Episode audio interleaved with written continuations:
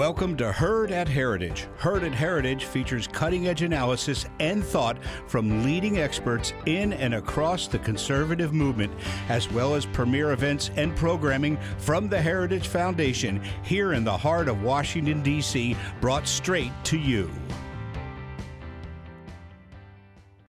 Thank you for listening to this Heritage Foundation event.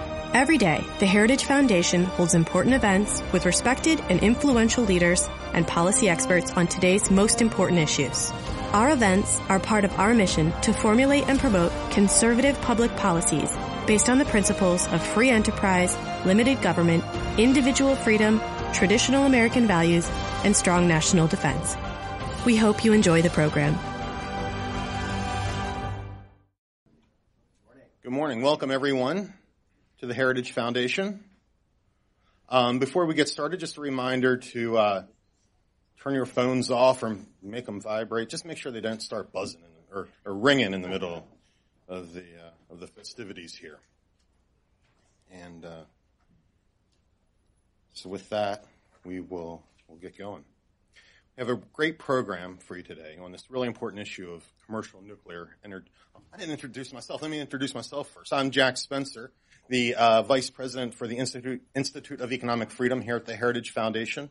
Um, my I, have spent a, a, number of years working on nuclear energy issues, so I'm really excited to be here today. I've worked with with, with GABI um, for years, so I'm really happy that we were able to get this event going. So with that, I'll I'll go ahead and start with my my remarks before we. Uh, so I'm, I'm really happy everyone's here today to talk about this important issue of commercial nuclear energy cooperation. Before we start, let me thank Gabby and Sasakawa for partnering with us. Um, specifically, I want to thank Alan Ahn and Ambassador Zumwalt for co-hosting with me this morning. Um, I want to personally welcome both organizations to Heritage. I hope the success of this event leads to other future ones. I'll keep my remarks short, as you'll hear plenty from me on, on the first panel. Let me first acknowledge what brings us here today. I think to a person, we all want to see nuclear energy be successful. There's simply no energy source that's more abundant, cleaner, or more versatile. And it should be affordable. Not only can these attributes help us in the developed world, but can literally drive prosperity in the rest of the world. Despite this promise, despite billions of dollars of public and private money invested and spent, nuclear energy still struggles. What's the problem? Is it too much regulation? Too much government? Not enough government? Probably not that one. Cheap alternatives or unfair competition? And what do we do about it? Well, I think we're going to have that discussion here today. And I suspect that we won't all agree, and, and that should make for a pretty good show. So with that, I'm going to hand the mic over to Alan from GABI, who I think is going to be emceeing us through the rest of the day. And uh, so with that, Alan, I give the podium over to you.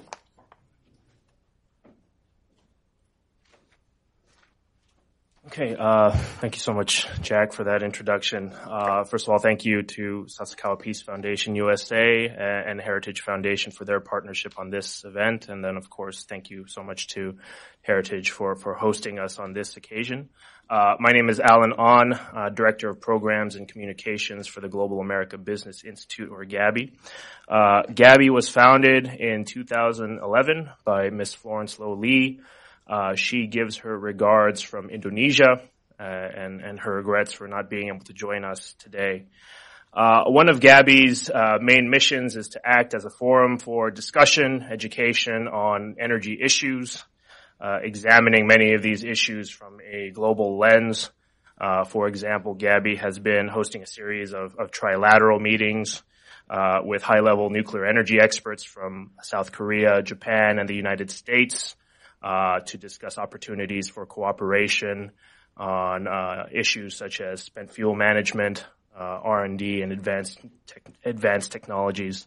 Uh, indeed, when you consider the the global scope and, and nature of, of, issues such as rising world energy demand, uh, the urgent need to to limit, mitigate atmospheric emissions from energy production, the national security impacts from uh, the health and robustness of international nuclear safety and nonproliferation regimes. Uh, I think it becomes more tenable to argue that uh, international cooperation in nuclear energy uh, is not just an option or an idea, Uh, it's something that's going to be absolutely vital going forward. Uh, before we start our panel discussions, uh, it's my privilege to to introduce the uh, CEO of Sasakawa Peace Foundation USA, former United States Ambassador, Ambassador Zumwalt, uh, to to make a few remarks.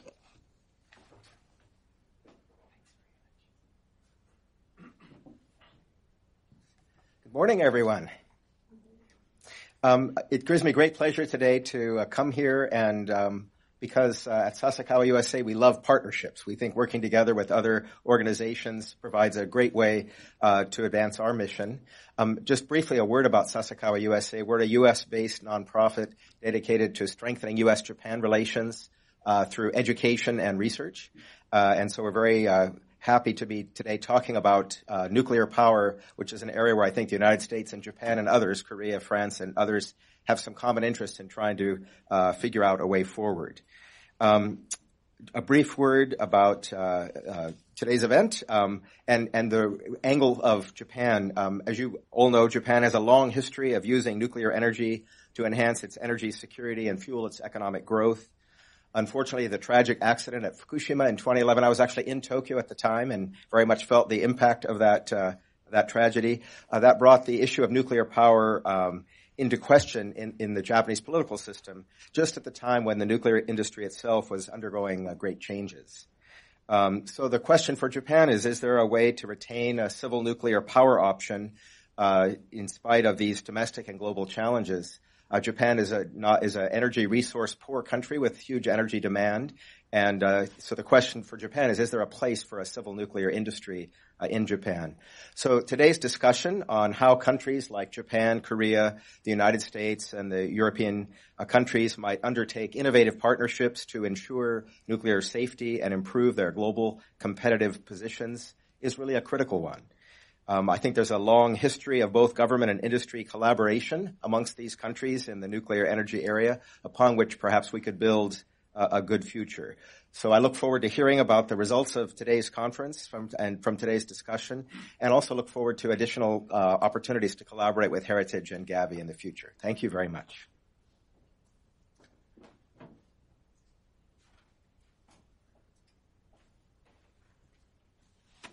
Uh, we will go ahead and start the first panel. If we can have our panelists from the first session come up uh, and, and, join us on, on, on the panel uh, table, that'd be great at this time.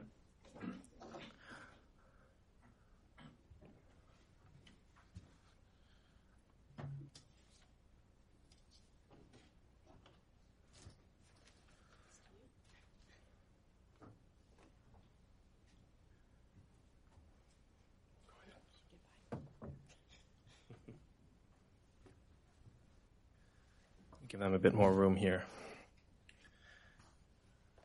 So it's my great privilege to, to introduce our panelists for the first session. Uh, we have Andy Patterson, who's principal at Verdigris Capital and also uh, energy editor at the uh, Environmental Business International. Uh, of course, Jack Spencer is vice president uh, of the Institute for Economic uh, Freedom and Opportunity here at Heritage, and then Dr. Phyllis Yoshida, who's the senior fellow for energy Technology at Sasakawa Peace Foundation USA, uh, former Deputy Assistant Secretary for Asia, Europe, and the Americas at a U.S. Department of Energy. Um, Andy has a deck of slides uh, prepared for us, uh, as you see on the screen, so he'll kick us off. Uh, but before we start, just wanted to say uh, we have a diverse set of, of backgrounds, um, philosophies, ideologies, viewpoints uh, represented here in this panel. Uh, however, one of the things all of our panelists have in common is that they've devoted significant thought, analysis to this issue of international cooperation in civil nuclear, uh, an issue that, considering the circumstances, I, I believe has been grossly under-discussed. Uh, ultimately, the very act of, of, building, fostering international partnerships uh, in any area is going to require overcoming differences, finding common ground, uh, so hopefully we can practice what we preach here uh, as we go through this panel. So uh, Andy, uh, please start us off, and then uh, we'll go into the rest of the discussion. Okay, thanks, Alan. Can you bring the controller? Maybe sure. Did you want to speak up here in the podium? Well, or? we'll make it more of a panel discussion this way. If Jack or Phyllis okay. want to fill in some of the points, I think that might make it a little bit more interactive. No, you might be afraid of what you asked for. Right? That's why we're here, Jack. All right, let's do it. we'll just nod yes and no. Right. No, I'm really glad uh, Phyllis is here as well to get, and the Admiral, of course, to get a uh, perspective from Japan. I think that's really important to the overall dialogue. What uh, Walter and I wanted to do, Walter's moderating the second panel, is just set the stage with some common understanding and some insight on nuclear energy, not just as a market jack, but as a global arena for competition Okay. that's that's actually taking shape more as a political economy than a market only phenomenon. So we'll get into that a little bit. Love to get your your feedback. So o- opening observations we might make are uh, to address some of the drivers now in the global arena, particularly after Fukushima, uh, and note that there are some competing forecasts about where nuclear energy is headed. Some just have it going out of business.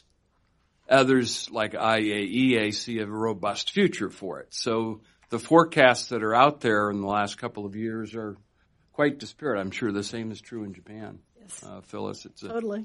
uh, fluctuating uh, area. So that's interesting. Then uh, Walter and I have put together a database of deals, what's currently happening on the landscape, uh, so that we can talk about what we're actually seeing rather than just throwing inputs and assumptions into a model. So we think that's interesting. Uh, I would note for Americans, um, I notice Dr. Cutler's here from the State Department our U.S. sites are now less than 5% of the market globally. This is not well understood, I submit, on Capitol Hill. but it means we've got to really sharpen our game. Uh, then there are some observations to make about who is building where and how is it being financed. So that's an important element of this competition. Uh, the other thing that we would note, Jack, is that no nuclear plants are built in merchant territory. It's an interesting phenomenon. None in the U.S. were ever built in merchant territory. And we've seen time and time again, like the Calvert Cliffs project, it's just too difficult to build them in merchant territory. That's an interesting observation. Uh, and then a theme that Alan highlighted at the opening is the USA now, with the state of our industry, cannot compete globally without allies. Fortunately, we have Japan and Korea well represented here today. So that's a key uh, point going forward. And then it may be worth the industry thinking about how to revitalize and expand the horizon for nuclear by repositioning it. And some of that involves getting out beyond the power sector into chemicals, into fuels, into desalination, into resources. And so the recent MIT report that came out last week highlighted some of that, that advanced reactors can get us into those, some of those markets. And so the advanced reactors we submit are going to be critical to the U.S. position going forward. So those are the opening observations. One of the things that we noted in taking a look at the landscape is how much urban areas and cities are really, we would submit the number one driver for nuclear energy going forward. Cities as off-takers that require power and increasingly are using electric vehicles, not just cars, but buses, need to charge those vehicles overnight. And you're not going to do that really with solar and wind. So cities are going to be an increasing driver for nuclear energy and have been, particularly with the boom in Asia. They're now 60% of global GDP, according to the new McKinsey report. Top 660, 600 cities in the world are 60% of global GDP. And that's going to continue to be the case. In fact, two thirds two thirds of electricity growth will be those cities in Asia. While electricity growth in Europe and North America is virtually flat. The advanced economies basically have peaked. And so that's another driver is the electrification in the developing world, the middle tier in particular, and for those urban demand surges that are uh, going to unfold in the next 20 and 30 years. In fact, this is something we lose touch of in the United States pretty easily. These are pictures, just to take two representative cities, of Shanghai in 1990 and Shanghai in 2015. Just a span of 25 years, and likewise in Mumbai. The scale of urban development, particularly in Asia, is unlike anything we're seeing in Europe or North America. Yes, we have LA, New York, Chicago, London, Paris, but those cities essentially are growing very slowly now versus in Asia where the growth is going to become an increasing driver. And China alone is going to have a hundred cities with a million people by 2030. It's a staggering number. A hundred cities with more than a million people. Just to take a, a, benchmark, this is where we were before Fukushima. The Admiral referenced Fukushima as a benchmark. And so the, you can see that the P5 countries still run the majority of the fleet. At least they did in 2010. That's still the case today. China, India, now Britain are making the most investment. Phyllis, I'm hoping you can tell us what's going on in Japan in terms of turning the reactors back on. That's going to be fascinating to watch. And Japan is obviously active overseas, bidding in, in several countries. So they and Korea are natural allies for the U.S. In terms of growth going forward, again, here, here's where we are in 2010 in terms of the global fleet you can see the, the dominance really of the OECD, the advanced economies in 2010. But if you just roll forward by 20 year increments, this is what we expect 2030 to look like. And this is based on the latest IAEA projection that they unveiled last month in Vienna. So you can see the growth in Asia, static really in North America, Europe probably declines as their fleet gets older, just like we're facing some vulnerabilities as well. And then here we are in 2050. So it's kind of obvious what's going on in terms of the, the growth and the shift of the arena outside the United States, and we've increasingly lost touch with it. Again, dramatizing the importance of alliances with Japan and Korea. They are there. And so that's a really important aspect of what we need in allies is feet on the ground over there. And again, here is that same kind of map with looking at population growth.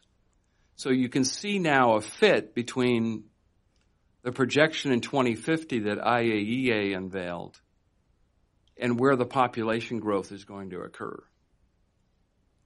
Only Tokyo represents a declining population but they're still active in the export game in addition to dealing with their domestic fleet now and turning that back on.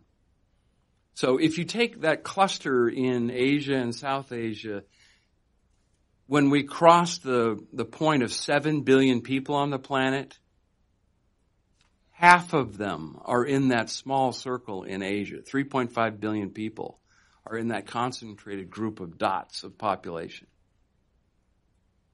versus the rest of the planet.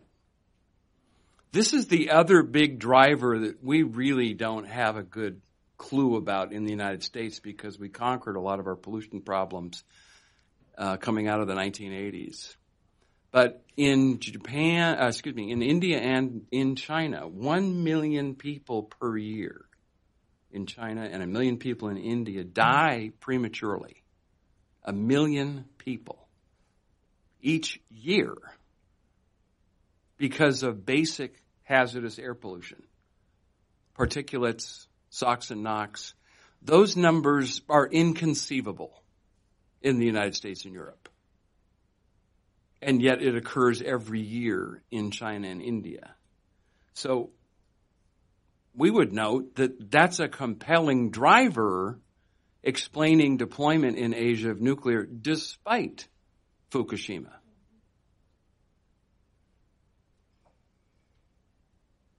Electric vehicles are going to come on faster in Asia than they will here. Buses are much more common in these Asian cities uh, Korea is a leader in electric buses. Yeah. And that market will only expand. I mean, Japan is obviously active with batteries as well and in the vehicle market. So that becomes another big driver for nuclear energy because you have to charge those batteries. Charging them with coal kind of defeats the purpose. In the United States, then, what I would bring to the argument, Jack, is that national averages, national cost numbers for wind and solar really disguise what we describe as severe regional differences. Sure, solar and wind are cheaper where you can get it. In Maine, New England, not so much. Placing the wind, dealing with the transmission right of ways becomes a problem. And so when you actually look at the map, 80% of the wind in the United States is west of the Mississippi. 80% of the nuclear is east of the Mississippi. And so the conflict zone is in the middle there around Chicago, where wind that's subsidized blows at night, is displacing nuclear so that it doesn't earn any revenues for five or six hours a day. And so those plants are vulnerable because of those subsidies and the wind blowing at night. So wind and solar, we would submit, are still regional solutions not national solutions. So we don't buy into the argument that wind and solar are cheaper, therefore we don't need nuclear. You have to look at it geographically. Here's the current market share, if you will, of the different fuel sources. And it's obvious that while nuclear has been stable at around 20%, gas and cheap gas is eating coal's lunch. Almost one for one. In fact, we're seeing coal plants being taken down and natural gas replacing it.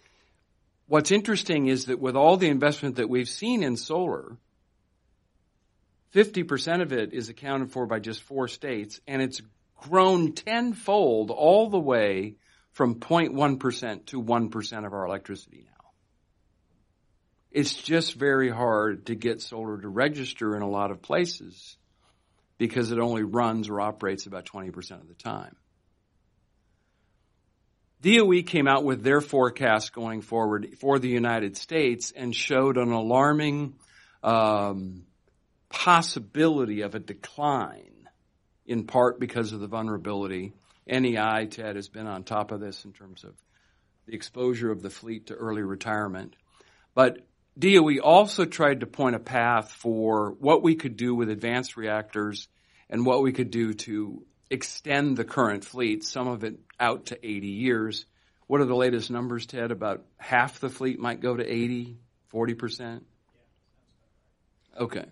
So again, some of this depends on state approval, but they're looking at, at the economics and the geography now. This is the other point that DOE highlighted in their meeting with the states last November. They said the advanced reactors in Japan and Korea are both working on this. Give you a number of different options that the current light water reactors don't because of the higher temperatures and some of the configurations. You can make fuels, you can do chemical synthesis, you could co-locate potentially desalination, which is a big issue in Asia, uh, and certainly in the Middle East. And so how much of the market could be not just for replacing the current fleet, which is aging, but extending into these new areas. And that's what DOE laid out in their roadmap in January of 2017 is a look at, yes, extending the fleet, but then looking at deployment, perhaps accelerated, of small modular reactors and then generation four. So DOE at least has put out a roadmap to get to 200 gigawatts from the current fleet of 100 gigawatts. But it incorporates SMRs and advanced reactors importantly in the derby for where this forecast is going, there are negative forecasts of nuclear that we would highlight, Jack, as like Bloomberg, focus on economics first. the forecasts that we're seeing internationally focus on politics and foreign policy first. That nuclear energy is actually being absorbed into the foreign policy of Russia and China. It's not an economics first decision like it is here. And so that changes the outlook for what nuclear energy could be going forward. And so if you take the Bloomberg New Energy Finance forecast, it shows a dramatic decline in nuclear. And they identified when they rolled this out a few months ago that this is a least cost optimization forecast. Economics only. Nuclear is too expensive. Wind and solar are cheaper. They really didn't pay attention to siting in terms of wind and solar. Therefore, you get lots more wind and solar and not so much nuke. We think that's naive or incomplete relative to the full balance of factors that are really at work with nuclear.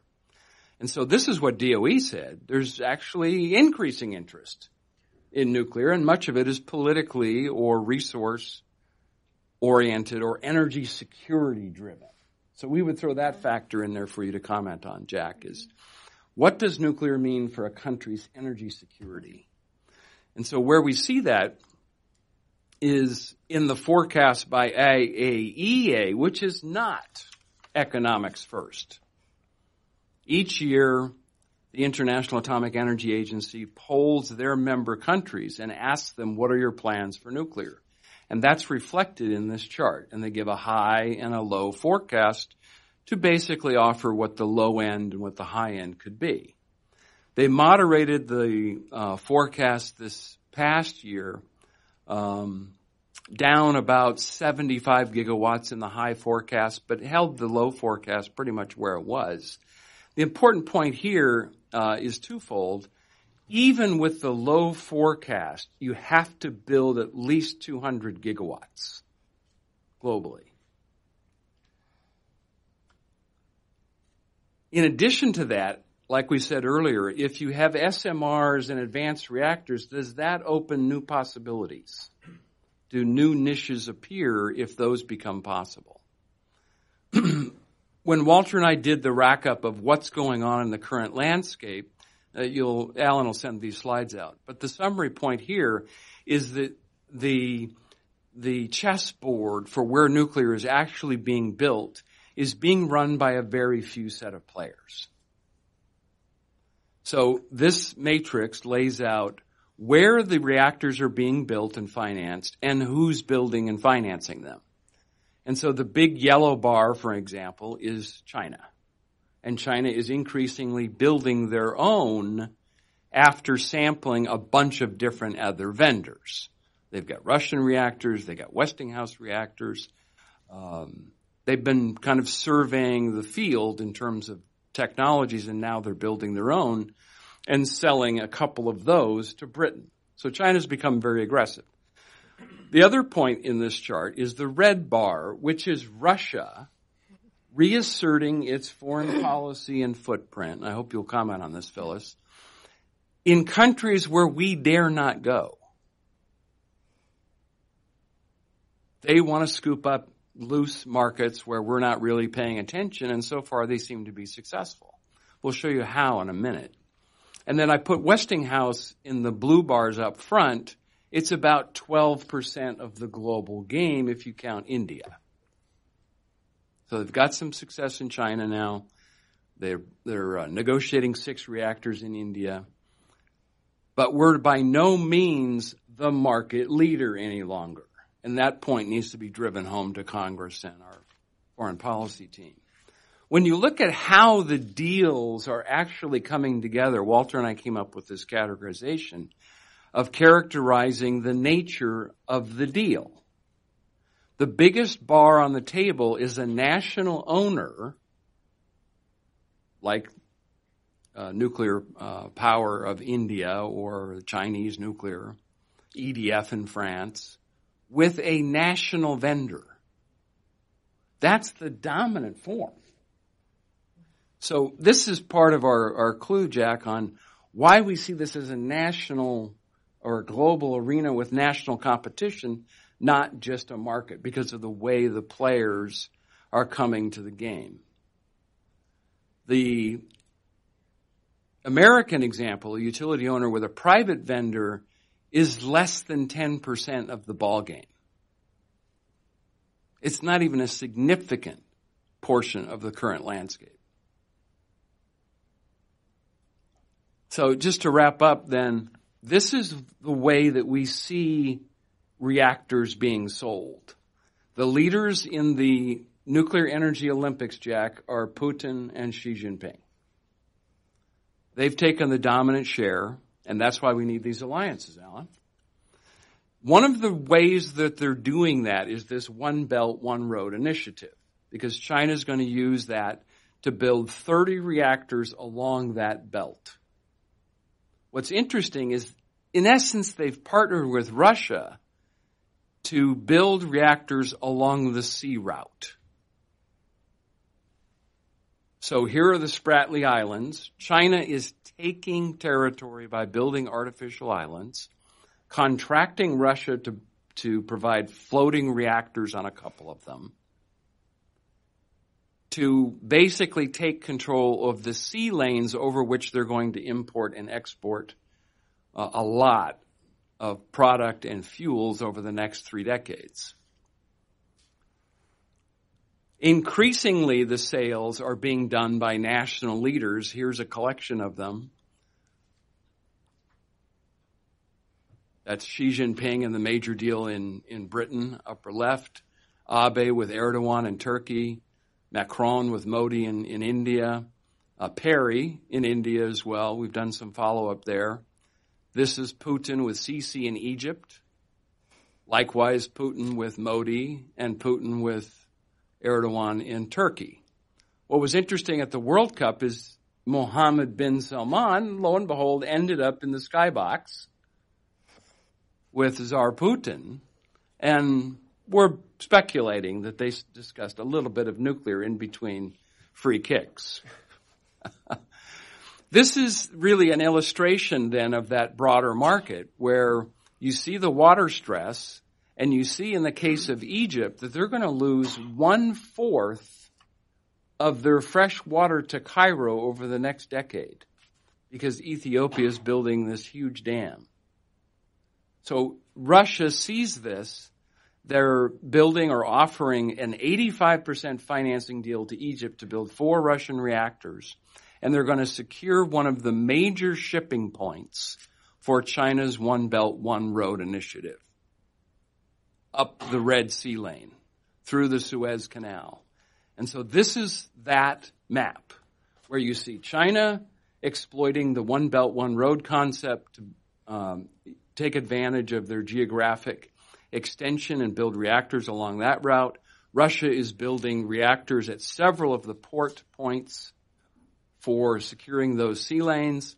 And did any of you hear the NPR story yesterday or this morning about China taking over Piraeus? This is a big NPR story in the last two days. China's invested in 12 European ports over the last six years. They've taken control of Piraeus. This map helps explain that. Piraeus is obviously a gateway into all of Europe, and having the Red Sea secured by Russia, again using some of these uh, nuclear plants as a as a presence, further enables that gigantic trade strategy to unfold with direct access to the Mediterranean. In fact, here's their gambit in Britain when France and the UK had to go to China to get equity investment for Hinkley Point C. China responded, said, sure, we'll put in a third of the cash and you're going to give us Bradwell and Sizewell to boot. That's hardball negotiation. They're using nuclear in their foreign policy. We're not doing this, at least that I can tell. I'd love to hear different. And so lastly, the whole nuclear game is unfolding as much more than power. It's desal, it's electric vehicles, it's transport, it's potentially chemical synthesis. And life support systems becomes a bigger value added proposition in terms of what nuclear can provide a burgeoning global economy bent on development. That's a different picture than we're typically familiar with here in the United States. But China and Russia are teaming up in this global arena to take share. So therein, I would I would submit Alan, Jack, uh, Phyllis, the imperative for America seeking alliances. All right. Okay. Can can we comment, Alan? okay, we're, we're, we're, chomping at the bit here. I think. Uh, let me let me just scale things back momentarily and, and maybe go back to maybe a more fundamental uh, but important question uh, to all of this. Um, what are some of the consequences? Uh, you know, as as Andy stated, at this trajectory, you have uh, the Russian nuclear corporations, Chinese nuclear corporations. They are posed to to dominate this market uh, in uh, you know within a certain period of time. What are the consequences of, of ceding this market to to that competition? I can't answer that, Alan. I, we just heard a big long presentation. I got to respond to it. So, have yeah, at it. I this is my organization. I know you're the moderator, but I'm going to go ahead and just say a couple of words if that's okay. Please. Thanks.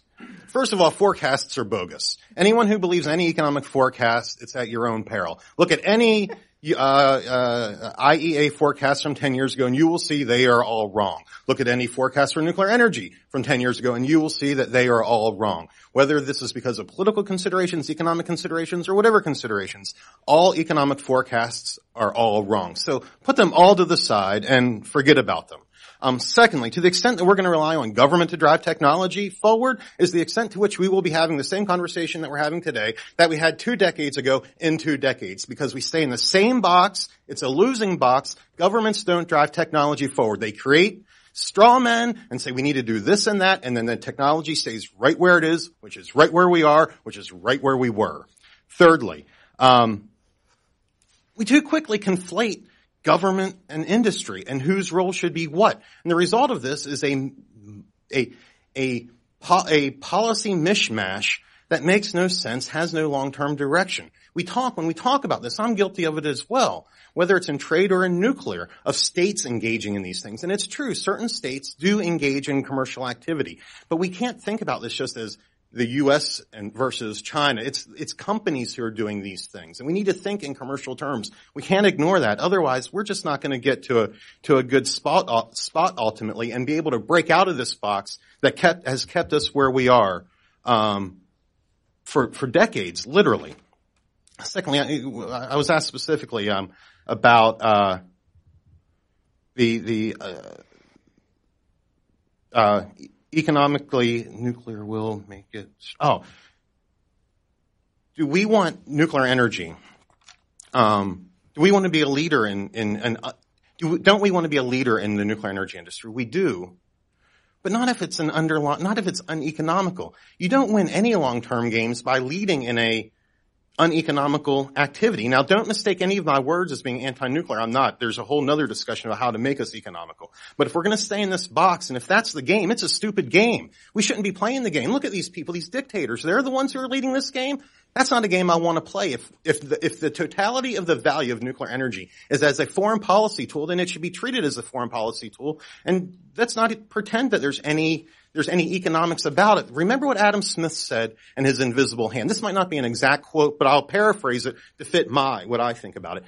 Adam Smith told us about the invisible hand. I'd look at it more as a fist. And you can ignore that fist. But eventually, if you do, it's going to punch you in the face. And that's precisely what will happen is if we continue down this path of shoveling more public money into a nuclear industry within the box that we have now, under the, the, under the, the assumption that we need it in order to compete with, with socialists, communists, and dictators.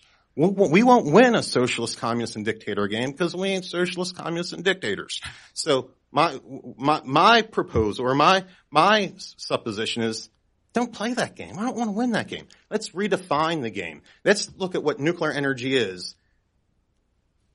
Look what the problems are that have kept it from fully blossoming into what it should be and let's play that game. And then we can compete with anyone, anywhere, if it's worth competing for.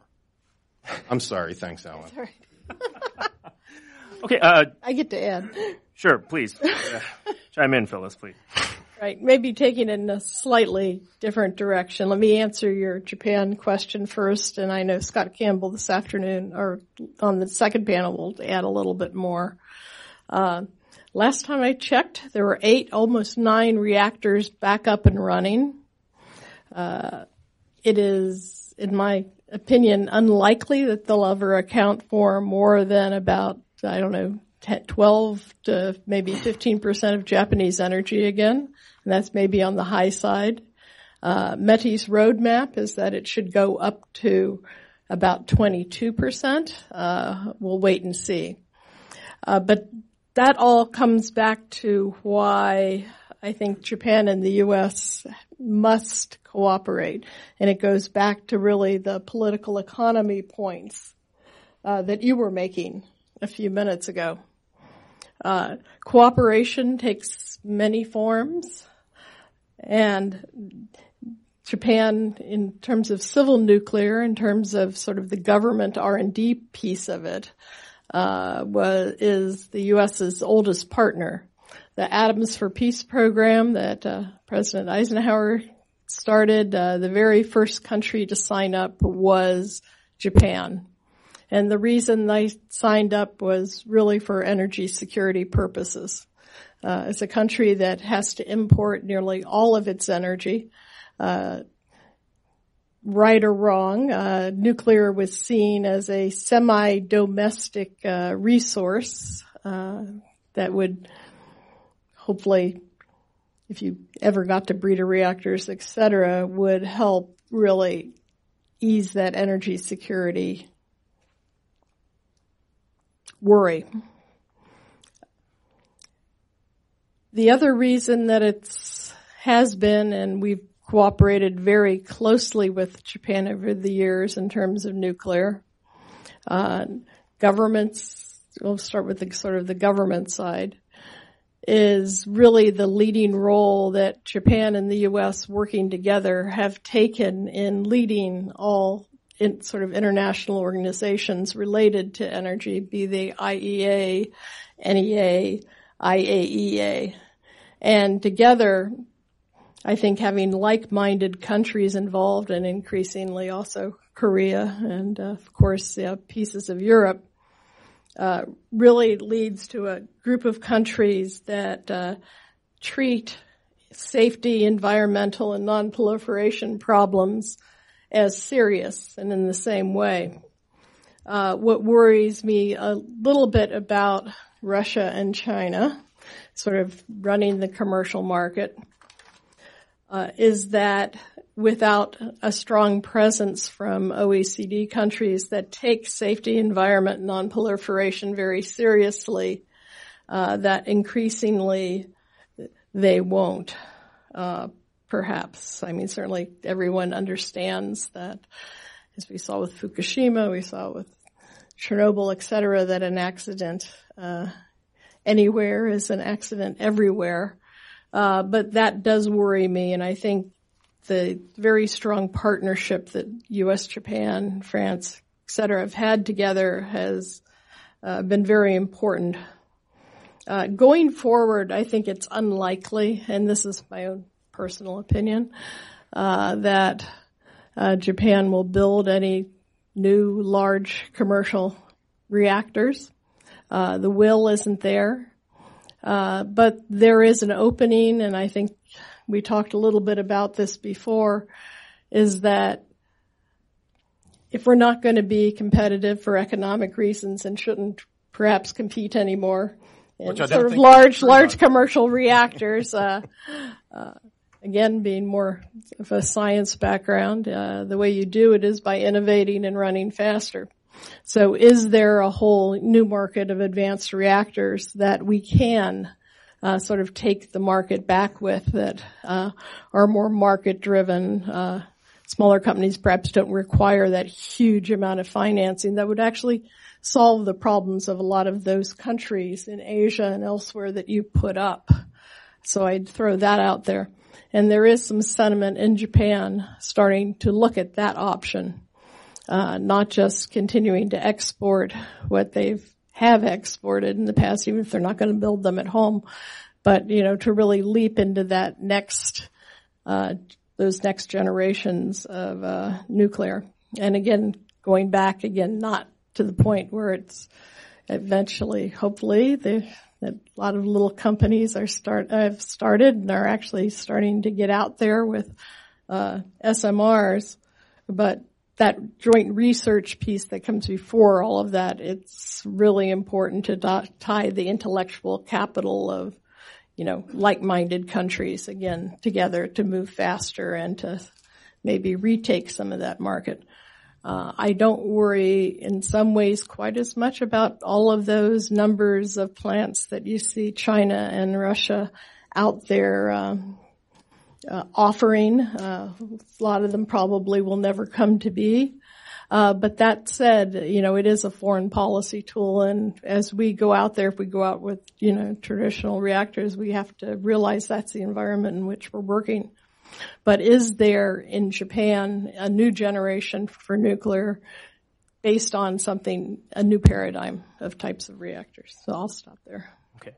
Uh, Jack, going back to some of the comments that you made earlier, and, and this is uh, a question primarily for you, but Andy and Phyllis, uh, please feel free to, to interject and respond. Uh, you know, you have Russian nuclear corporations, Chinese nuclear corporations, uh, not necessarily corporations as we might understand that term. Uh, in, in, some sense, they act, you know, essentially as arms of their respective national governments. And this is what the U.S. private sector is up against.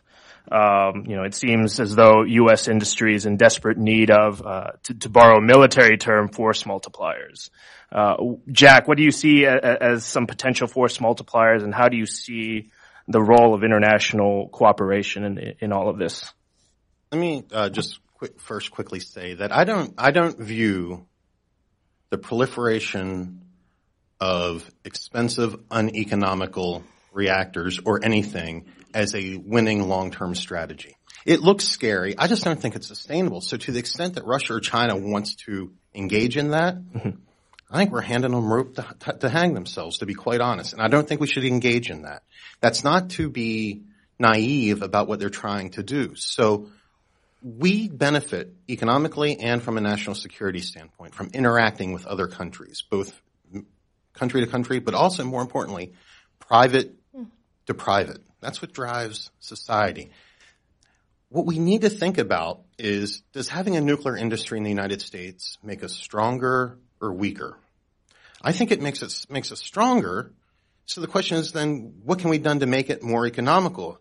And then can government do that or does the private sector do that? And, and, uh, how's the government getting in the way of that happening? Whose role is what? And this is where it, this international cooperation piece comes in. I think that's incredibly important, but we need, we can't conflate the role of government with the private sector. The government should be there to break down barriers so that peaceful private activities, commercial activities can happen over borders with as little friction as possible not the government's role should not be to get into the business of nuclear energy. So by, by inking one, two, three agreements, by focusing on non-proliferation, um, regulatory standards, these are the sorts of things that can help industry to then do what it does to, so that we can have a nuclear industry in the United States that's strong and one that that helps us and our allies be strong, that grows organically and naturally. That's how we strengthen ourselves, and that's how we ultimately become competitive in this arena. Now, we have to allow for the possibility that maybe nuclear energy is not a competitive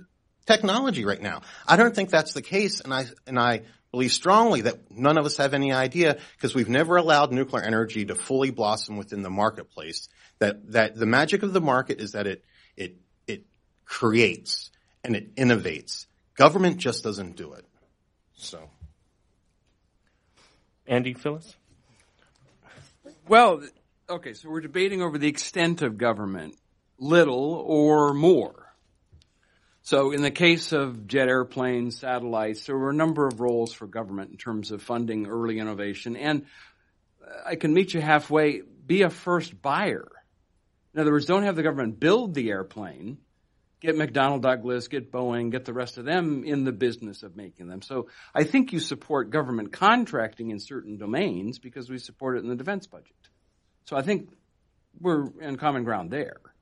Just, just to be, yeah, It, I'm in support of government being a first buyer for things that the government needs to meet a government purpose, usually national security. So nuclear energy clearly, I mean, we have a hundred small modular reactors floating around the ocean right now. So there's no need. Government's not only been the first buyer, but it's been a major purchaser of nuclear reactors from, uh, from the, the, the, the, the Manhattan Project up through Shippingport into um, Evansville and Barberton, Ohio right now where they're building nuclear reactors. So yeah, they do it. They should keep doing it. They should not be the first buyer for the next AP1000 or small modular reactor for commercial purposes, I would. Sure, we don't need them to do that one. Yeah, I, I agree with you there.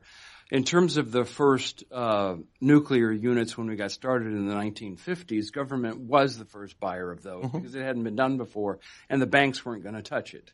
And we're in a similar situ- situation now with advanced reactors. Commercial banks on Wall Street, we've talked to them, are not going to touch those. They're first of a kind units. So there, there is a popular function for government, which has worked in the past and helps catalyze industry getting going. That to me has helped make the nuclear industry what it is today. And this is why this is a good panel. I disagree completely.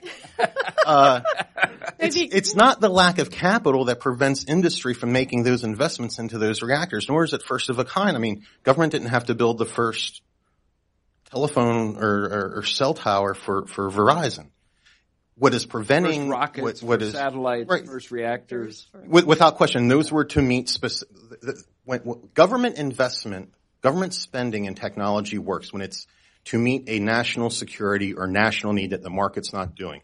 GPS is a good example. You just named some. And then whenever you allow the private sector to take those technologies and spin them off into commercial applications, what never works is when government sets out to achieve a commercial application. That's, that's how government fails. So what you just pointed out in terms of the first nuclear reactors, even the first commercial reactors, those were there not because anyone cared about commercial nuclear energy, but because Admiral Rick Rickover understood that in order to have the industrial base to build his submarines, he needed commercial nuclear reactors. That's why we have the light water reactors. So that was all national security driven. What I'm suggesting is that it's not a lack of capital nor a lack of government spending that keeps small modular reactors from moving forward, but it's a overregulation. It's an NRC that's geared towards large light water reactors. It's a nuclear waste system that's controlled by the government. It's a regulation system that's unpredictable and expensive. It's all of those things. Let's fix those things. Then let's see what happens on the small mod side is what I would put forth. This is good. So how do we change the NRC? Do we change the funding model? Do we get new people?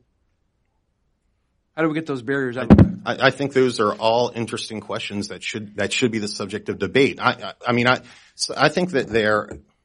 Well, th- this isn't, you know, heritage speaks with one voice. This isn't, uh, this isn't established heritage policy. I'm just thinking out loud. That's what we want to hear. Yeah, yeah. So, so one, you know, an, a model that I think would be interesting in NRC, with NRC is to allow folks out of the NRC process altogether and to be have an insurance-based situation where you forego NRC regulation, you also forego Price Anderson protection, and you go out and get insurance that's attached to the liability of the, the, the, what you're doing, and you go out and build a reactor. Someone like a Bill Gates who wants to do this might be able to operate in an environment like that, or some variation thereof where you have a a um, to go back to the future a little bit where you don't have a one-stop shop for nuclear action, but you have a nuclear commercial development, but you have a a much uh, a pay-as-you-go model where you're you're building and your your NRC is building the expertise uh, as you go along. I think there are different options out there, and yes, the pay structure I think is completely broken at NRC. I think getting NRC out of the oversight or the, the application of regulation business would be an interesting thing. Yes, NRC can establish the regulations, why can't third party private, why can't third private parties compete for actually doing most of the work for the regulation and competing for that? There are a ton of things that we can do. I don't um, think Congress would yeah. allow that. Yeah. Well, I mean, Congress is a bunch of uh, crony big spenders who have uh, who can't run a business, much less a country. So that's true. But if people like us who who p- debate these things publicly build up demand for this, then you can push Congress. I mean, they do crazy things all the time. They can do crazy, they do crazy bad things all the time. Maybe we can get them to do a crazy good thing. Can we step back? Phyllis, sure. no, no, just one more because you kind of we kind of lots of uh, having been a career government employee for a long time and uh, running many U.S. Uh, government industry business partnerships, mostly for technology and science. Uh, I have a slightly different view, but not a totally different view. Uh, we wouldn't have SMRs out there ready for Bill Gates or other people to fund or to get insurance for if we had not had government investment into some of this, if we had not, you know, provided facilities at Idaho National Lab, Argonne, et cetera, for very initial demonstrations and then let the industry go forward with it. I, I hate to, can I, I, I hate to just interrupt. But, and I agree with that. I agree with that. Those are all part, though, of the national security apparatus. The, the development of those reactors were part of nat, the national security um, or a national security function. So don't mistake what I'm saying is government should never invest in anything, um, although I might say that. But that's not what I'm saying right now. Um, what I'm saying right now is that uh, that that yeah, government should invest in things to meet national security needs, and then step back. It's when it gets into that commercial space that everything goes awry and it distorts the whole the whole process. And that we've been having this exact conversation for decades should tell us that maybe we're doing something wrong. That more government guarantees or whatever, it just does, it just, it demonstrably does not work. um, They'll have to manufacture to innovate and innovate to manufacture. So. Uh, moderating this panel is a lot harder than I thought it would be. Um, Alan, Alan, we just I'm keep sorry. talking. This is literally the easiest panel talking. you ever have moderated ever. Okay, let me let me see if I can try to find some common ground amongst this panel. It, it seems as though there's uh, there's some relative optimism uh, on advanced nuclear with, with all mm-hmm. the panelists here. Uh, and certainly you, you all talked about how advanced nuclear might change some of the realities that Andy described about uh, the market or, or the lack thereof. How, what, what are the opportunities for, for international cooperation in, in advanced nuclear? I think you have a lot of U.S. advanced nuclear companies. It's being led by the private sector, not the government here in this country. Mm-hmm. Uh, they would love to partner with manufacturers overseas. They would love to demonstrate, uh, have test reactors in, in other countries uh, where there are more favorable Canada? regulatory Canada? environment. Yeah, exactly. Canada being one. So uh, I just wanted to get all of your guys' thoughts on that in particular. What do you see from Japan's perspective? I think uh, definitely from Japan. Japan is a market economy most of the time, maybe not all the time. Uh, but I think a lot of those technical connections between suppliers and the companies are already there. Uh, what helps, I think, and is a role partly for government, maybe, you know, for labs, et cetera, that we haven't really come up to is really maybe working on setting the uh, voluntary standards and specifications for some of these so that they can get out faster and be interoperable. So. Jack, your thoughts on the advanced nuclear movement in this country and, and you know, possibilities for partnerships internationally? I'm extraordinarily optimistic when it comes to nuclear. I mean, I've literally dedicated my career to it because I think it's so important. And the reason where I'm not as optimistic is the timelines. Look, I think we could be doing all kinds of cool things right now, but government gets in the way.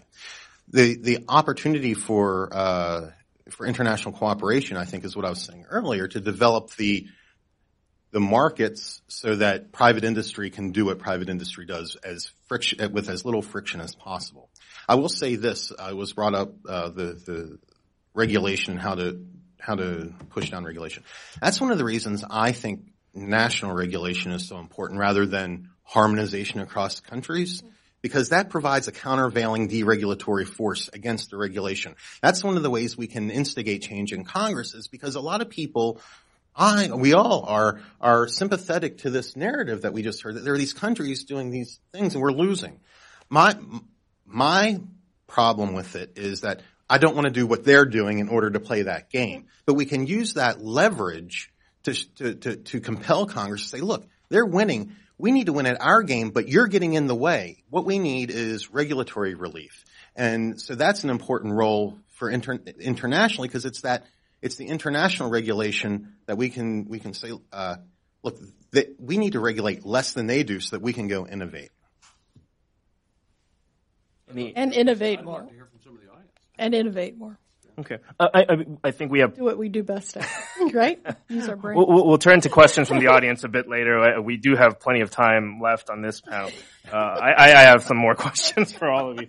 Um, and Andy, uh, you uh, co-authored a report for Atlantic Council a couple years back uh, with Walter Howes, who's the moderator for the second panel on redefining global leadership in nuclear energy. In that report, you talk about some of the uh, strategic considerations for U.S. industry in selecting international partners. Uh, that was back in 2013, I believe. Yeah. Uh, fast forward five years, uh, what do you see now as sort of the critical factors and ingredients for uh, successful, extensive, you know, broader multinational partnership, industrial partnership? Well, the imperative, like the title of this event, Alan, has not changed. In fact, it's gotten more intense. Mm-hmm. And so if we take a harsh look, Jack and Phyllis, at the actual landscape of where we are, it, it was not well known or understood by Congress that Toshiba and Hitachi really absorbed our only two nuclear vendors 10 years ago. When we talked to Capitol Hill, they didn't seem to be aware of that. That was kind of shocking.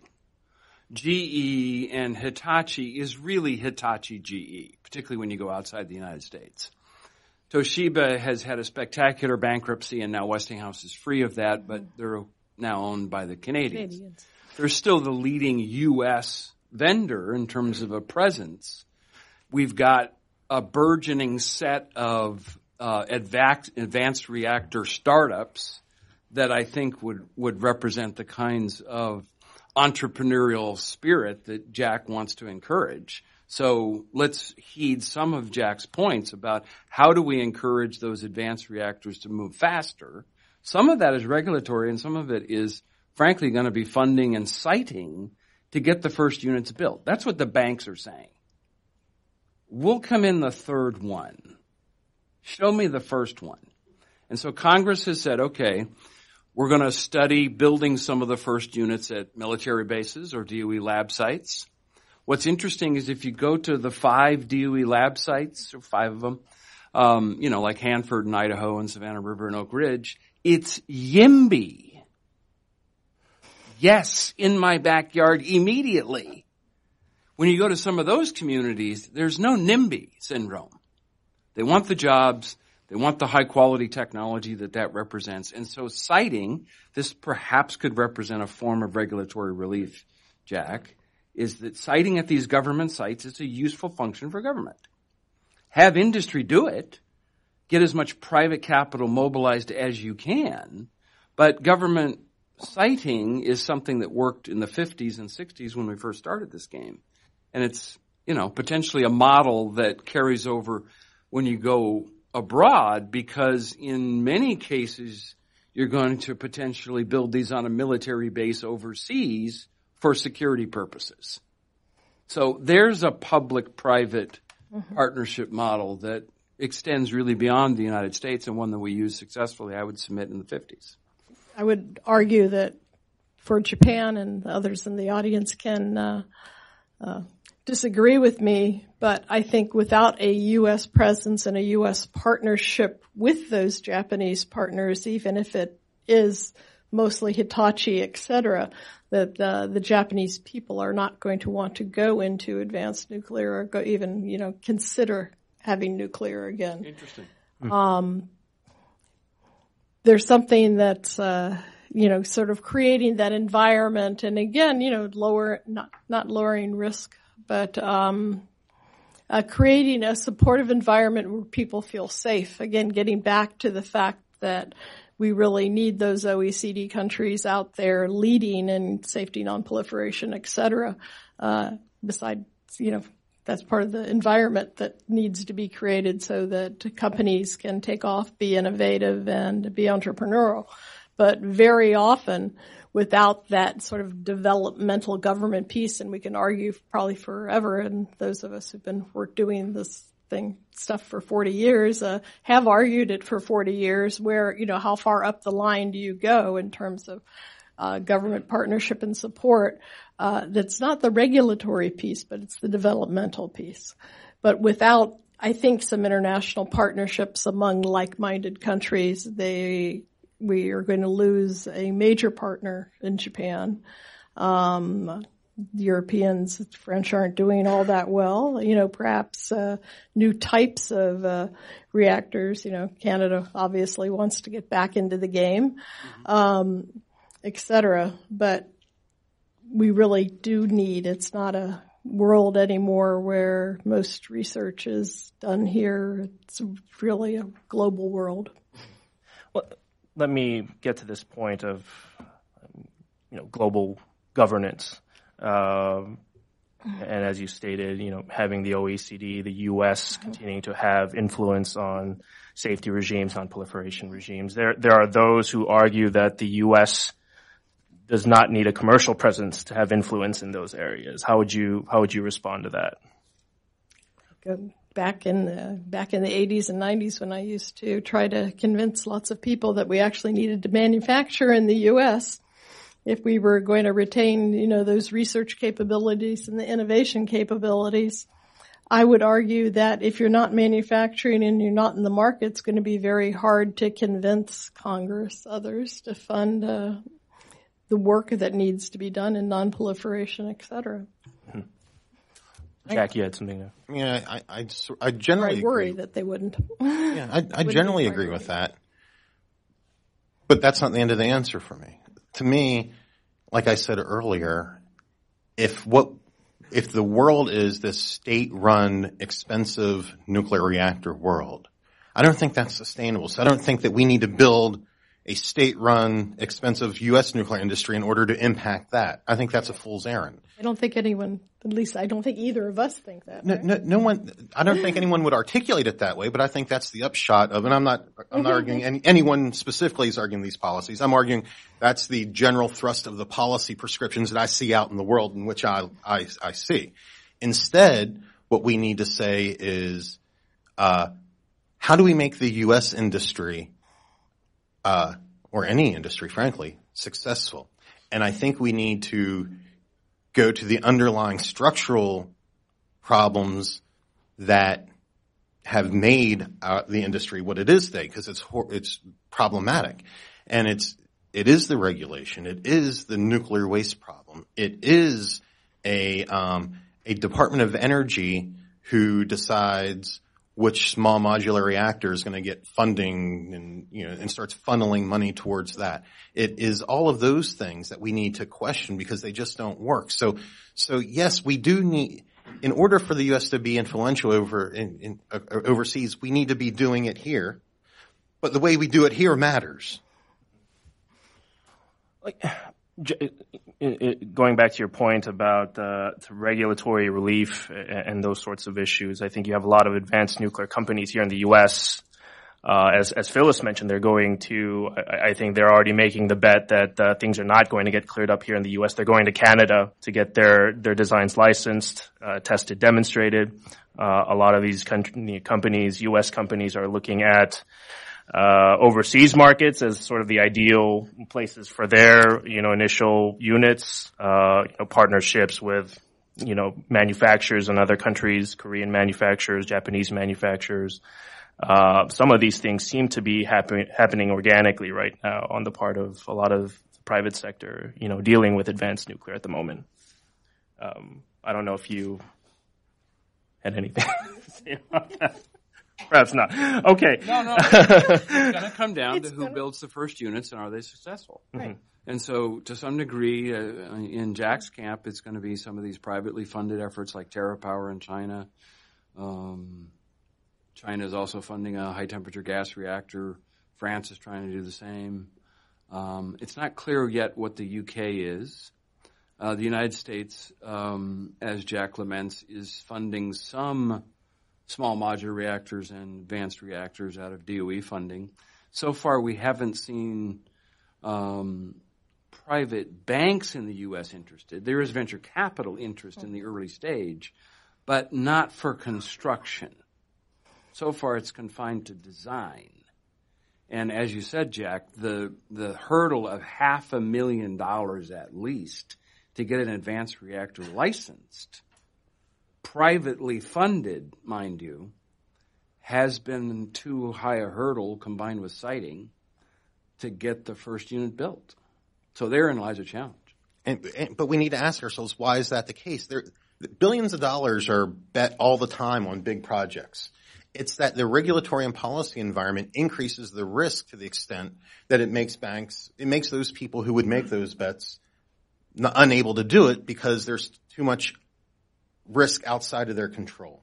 And uncertainty in the regulatory process. And yeah. regulatory and policy process. Thus, that's what we need to get to rather than mitigating that cost through subsidies and other government interventions that just layers upon layers and and undermines the pressure within communities like this to force Congress to make the underlying structural reforms that are necessary so that the banks can make the investments that they need to make. But don't we also have to do education? Because the one reason you have all those regulations, et cetera, and it certainly this is more than enough true in Japan, is uh, you know safety concerns and fear. So if we get to the point where we have small modular or other reactors that are can be mass manufactured and are, can be proven safe, effective, economical, et cetera, then we can get back into the industry. Yeah, I agree with that. So the, we're stuck, Jack, because the banks say, when you get all that worked out, give us a call. Yeah. Because we're going to do gas pipelines right now. if they can get the steel. Keep your hands out of my pockets as you, as you figure that out. Right. what, what, do you see if, if behind uh, the regulatory mess, as, as Jack might describe it, um, you know, if, if, if it largely is rooted in sort of social ignorance or social perceptions about nuclear socialism. or that. Um, what's do you see the opportunity for for advanced reactors to change that perception? I, I don't know what sort of uh, perception change, if at all, is occurring in countries like Japan. You know, with sort of these advanced reactors that are supposed to be inherently safer and, and, and, immune to a lot of these accidents yeah. that uh, happen. There's small small groups starting to talk about okay. it, but certainly across the board, it's not true. Mm-hmm. Uh, I don't know if you, we need another Atoms for Peace campaign that really talks about the what you can do with safer nuclear reactors. Yeah, I mean, look where we were in 2005, 6, 7. I mean, people were generally okay with nuclear. People were excited about the nuclear renaissance. I, I think, you know, Fukushima didn't help matters for sure, but it wasn't Fukushima that killed the whole thing. It was other stuff. I would argue it's these underlying structural issues that I keep coming back to. Plus but, cheap gas. But yeah. cheap gas, people blame cheap gas, but it's not a cheap gas problem. We've had cheap gas before. There's always competition. It's cheap gas in addition to all of these structural problems. Um, so, so, so there, there is an education problem for sure, but we, I think we can overcome that with success. Mm-hmm. And you look at this, uh, this story that came out last week that EPA is relooking at the, um, the radiation, how we regulate radiation. I mean, that's a huge step in the right direction. And that's something that the antis came out right away after. Now, it wasn't a big story, so it hasn't blown, I shouldn't say blown up, hasn't trended. Um, thankfully, but that, that's the kind of regulatory reform that could really have real long-term implications and is part of this education process because it was a lack of education that kept us tied right. to, to, you know, to, to antiquated notions of regulation, uh, uh, radiation regulation. Uh, let me let me play the role of devil's advocate, and that seems pretty natural for this panel, I believe. Um, Angels advocate. uh, uh, partnerships, uh, multinational partnerships, international cooperation seems like a great idea in theory. Uh, in practice, you know, what's the possibility that this just makes things more complicated, more unwieldy? You know, as, as, as Jack is probably likely to agree with, you know, it's it's already difficult enough uh, to conclude bilateral civil nuclear cooperation agreements, navigate the U.S. export control regime. Um, your your thoughts on that? It is harder, but the benefits are so much greater. Mm-hmm. Okay, and spreading the risk right. is better. Uh, again, more innovative minds coming together. Uh, not harmonization, but interoperability uh, possibilities can happen faster. So yeah, it is harder, and there's lots of things you have to keep in mind, but it can be done. I agree. I think I think international cooperation at the government and private sector levels are critical and important, and we won't be successful without them. We got, we, but don't conflate the two. Right. Okay. Um, before we open to questions from the audience, uh, maybe just a parting question. Uh, your your thoughts on on what the the ideal, what would be the features and characteristics of an ideal multinational partnership in, in nuclear energy involving the U.S. And, and, and its various partners and allies across the world. I'll, And I, I'll say something. Um, You go I keep trying to let other people talk. And, uh, look, I, I think sort of the same virtues as a free trade agreement almost. That you create this market that allows for friction, frictionless interactions, commercial and otherwise, within national borders. Because nuclear energy has so many historical tethers to things that are difficult, um, I think it's incredibly important with nuclear. Things that sort of lay out a national, multinational understanding of fuel ownership, of you know, all those sorts of things. It allows for uh, for for research, whether it's government or, or private sector, and it brings a realistic and actually science-based uh, perspective, a policy as it pertains to spent nuclear fuel and, and, and, and nuclear materials in general. We so often get caught up in this assumption that everything nuclear is a bomb, and that anything that takes nuclear fuel and processes it in any way is a bomb. And none of these things are bombs. And only countries make bombs who want to build bombs. And we too often assume that people are going to build bombs that have no interest in building freaking bombs. So let's take an actual, right. So let's take a realistic view, build a series of understandings that allows that, that interaction, commercial and otherwise, to take place. I'd agree with all of that, and then just add that every partnership, uh, company to company, government to government, or mixture thereof, that I've been involved in, it's uh, all sides bringing something to the table, contributing, and mutual benefits coming out, and that's more than just uh, giving money to something. Andy? Yeah, I think to maybe set up the next panel too. Um, to salute some of uh, Jack's commercial instincts, two companies come together on a bid because they have complementary capabilities. So if you just look at the Vogtle project, it's not well understood that I think Doosan built the reactor vessels and steam Pressure generators. vessel, yeah. We don't make those. This is a U.S. project. So it's obvious that we need some of those international capabilities in these kinds of partnerships, and that's, I would submit, Jack, driven by the private sector negotiating with itself. Now, granted, there were government involvements in terms of the regulatory uh, and uh, you know import kinds of considerations. That's a fair role for government. But when we go overseas now and look at this larger landscape, Alan, the challenge is going to be if you just take Korea and the U.S. as one example which reactor gets built. And so the the challenge between KEPCO, Doosan, and Westinghouse is: do we build the APR 1400 in Saudi Arabia, or do we build the AP 1000? But I submit if the two teams got together and said, you know, there's 20 reactor bids out there, not just two reactors in Saudi Arabia. Why don't we kind of carve up the territory and we'll bid 10 AP 1000s and 10 APR 1400s.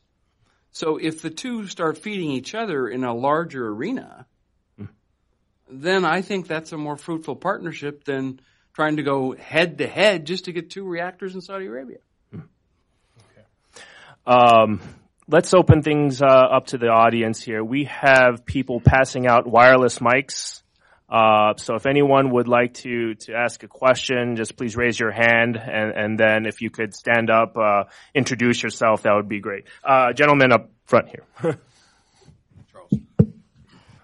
uh, Charles Sills, uh, Eurasian Business Coalition. Um, the U.S. Uh, Defense Department and each of the services, Army, Navy, Air Force, etc., um, are totally committed to um, U.S. military base security from hurricanes, from disasters, from terrorism, etc., uh, grid brownouts, what have you, by installing up to now renewable energy type plants on site at these bases. Now, Andy suggested that why couldn't the government fund small modular reactors for exactly the same purpose. So my question to Jack is, wouldn't that fulfill your criteria of national security reason for funding SMRs?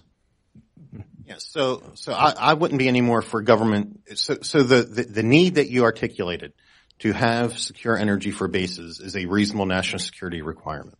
I would be no for, no more for, however, defining that being met by solar panels than I would for nuclear reactors. Rather, my approach would be the need is to have secure energy figure out how you do it. And if as a result of that process, the conclusion is a small modular reactor, then by all means build a small modular reactor. I would not pre-conclude, however, that it should be a small modular reactor just because that may be one way to meet that need. I would hope that it would be a small modular reactor. Like I said, I want to see these things get built. The way the Army is doing it right now, they have this uh, 20-year, $7 billion um, Omni contract out, and at the moment there are four tracks, four technology tracks solar photovoltaic, wind, um, biomass, um, and geothermal. And so they're they're pushing all of these technologies uh, in parallel. So maybe SMRs could be the fifth track. I just no. I mean, what what I would not do that. I think that what you just described, what they're doing, is trying to subsidize those energy sources. They're doing exactly what what I think might be being suggested here for nuclear. That private sector won't do it we'll make up a reason for government to do it, then we'll throw a bunch of money at it and government will do it. That's just not the way, that's just not my perspective. I do think though, if as a matter of an analysis, one determines that SMRs are the appropriate way to provide the thing that the government needs, then by all means build an SMR. Absolutely. I just wouldn't pre-conclude that, nor would I have six tracks that look at six different types of energy sources. I don't, if they, if as a function of an open analysis, they decide that, you know, burning coal is the way to do it, then burn coal. National security is the, the, the, the, prime driver, not the, the, the, the thing. I happen to think that SMRs would be a perfectly good and exciting way to provide that. I just wouldn't push my finger on that button. Again, wrong, the wrong thing to say. Wouldn't put, push my thumb on that scale. With uh, some a couple bases that we've worked with at DOE do, we're doing was just setting the parameters that they need, you know, the secure energy supply and then letting people come back and give, you know, whether it's a biodigester or whether it's something else or some combination of things without specifying the end technology. Yeah, I think to put one more wrapper on it, Charles, if the private sector is allowed to respond and the government is providing a purchase contract, that's going to mobilize investment as well. Mm-hmm. So that's what the new uh, Nuclear Energy Leadership Act is taking a look at is whether DoD could offer a 30-year offtake agreement as a way to encourage that private investment to come forward. Uh, Dr. Boyd here up in the middle. If you could please introduce yourself. My name is Derek Boyd. I'm a retired physicist. I was struck very much by Jack Spencer's point about the stagnation which has been going on for decades. And it seems to me, in fact, that this is a very important point because we have in fact been doing the same thing over and over again and to expect different results in the future from doing the same thing over again is absolutely crazy. I mean, it's the definition of insanity, basically. um, so I, I think that we must recognize that it's not innovative ideas and enterprising small businesses or something that is going, is the solution to this. We have a big problem to solve back there that has been holding this thing in place for decades. Uh, recently I visited the Russell House office building to listen to a, a talk about um, a new reactor project at Idaho. And I listened to that and I said to myself, you know, the urgency behind this is lacking. In 25 years, this project may have a commercial impact. If this is our new pathway forward to fixing these things that Jack was talking about, we're on the wrong track. There has to be a much greater sense of urgency because the other people out there are not going to be sitting in their chairs waiting for us to catch up to get our national labs mm-hmm. with some sense of competition or commercial competition into their heads. And so I, I, I bring forward these comments because I think actually Jack has a very important point. Andy has a very important point too, but I don't see how he's going to get where he wants to go unless he solves the problems that Jack has been pointing out. We have a high quality audience today, I have yeah. to say. the sense of urgency is lacking. I would agree. Yeah, I mean, and uh, it becomes urgent when you know there's an energy security or some other issue that comes up, which we don't have at the moment. Okay, uh, Jim, up front here in the in the center. Jim Justin, Connect USA. I guess I probably want to also chime in on Jack because I, and I want to make a point that I think he was trying to make, but, but, uh, maybe I can throw it in a different uh, set of words. You know, we talk about, first off, multilateral uh, cooperation, all this, it's all goodness talk. But the bottom line is really it's economics of whether reactors make business sense. Hmm. And the problem is, uh, part of the problem with free trade and all these, these great ideas is that it's not a level playing field. A Chinese reactor costs less than half of a U.S. reactor. It's because of labor costs. It's because of regulatory um, uh, depth, and it's also because maybe things like the environmental uh, aspects of it. So the critical issue is, and I've worked internationally. Uh, I've worked a couple different international agencies. I've worked for the NRC and DOE, et cetera. The problem is this. The U.S. has what we, we think of as being a gold standard for nuclear safety. It's only a gold standard because of its cost. It's not because it, it creates a higher level of safety. I mean, uh, safety exists in many different forms. They don't, they don't all cost the same. So the key issue, which Jack was, I think, trying to address is the cost of regulation. That's what's driven us out of the marketplace. And, and there are ways to reduce the cost of regulation without reducing the level of safety. What we have is decades of building more and more and more regulations on top of old ones. We never get rid of the ones that are outdated. And a lot of these ones that we added on were just added on, uh, as sort of feel good things. It was like, well, that sounds like a good idea. We'll add it on. And the utilities didn't fight this prior to 1996. We had a, a, a regulated uh, environment with basically uh, PUCs, basically uh, monopolies. And the utilities, every time that the NRC required something, the utilities, well, they argued lightly, but they ultimately went ahead with it because they would always get their investment back plus a 10% return on it. They made money by building more and more and more regulations. So over the years, we built this huge uh, monument, uh, you know, this huge mountain of regulations, and we haven't taken any steps to reduce that. And part of the problem is, if you look for a solution, is it gets back to this thing that I think Jack was hinting at, which is the administrative state. This fourth branch of government, which basically, it's unconstitutional, but it basically, the NRC is the judge. They, they write the laws. They're the legislators in terms of writing regulations. They're the judge. They adjudicate uh, hearings. And they're also the enforcer, the, the, the executive branch. And so maybe a step forward would be to try to break apart those functions within the NRC to create more checks and balances, give the industry, give the environmentalists an opportunity to challenge things and, and to actually like, put some pressure on the commission to backtrack on some of these regulations that it's built up over the years. That's what I, I would try to suggest. You're getting back to the point I think that Andy made at the beginning is no longer the same world where we have monopolies. I worked lots with auto industry over the years and GM had a monopoly so didn't need to uh, pare back or do anything else until there was that competition. But obviously we're not leading that competition anymore so we need to act differently. Yeah. Well, the NRC has been attempting a modernization project um, you know, we're all skeptical about it and cynical about it, but uh, we've got the boat turned somewhat in the right direction. When we built the last generation of reactors, though, we didn't place the funding burden as much on them as we do now with the 90%, 10%. So I think, I think the funding model has to be changed for first of a kind units. I think Jack makes a good point that the regulatory uncertainty needs to be taken out in order to uh, mobilize private investment.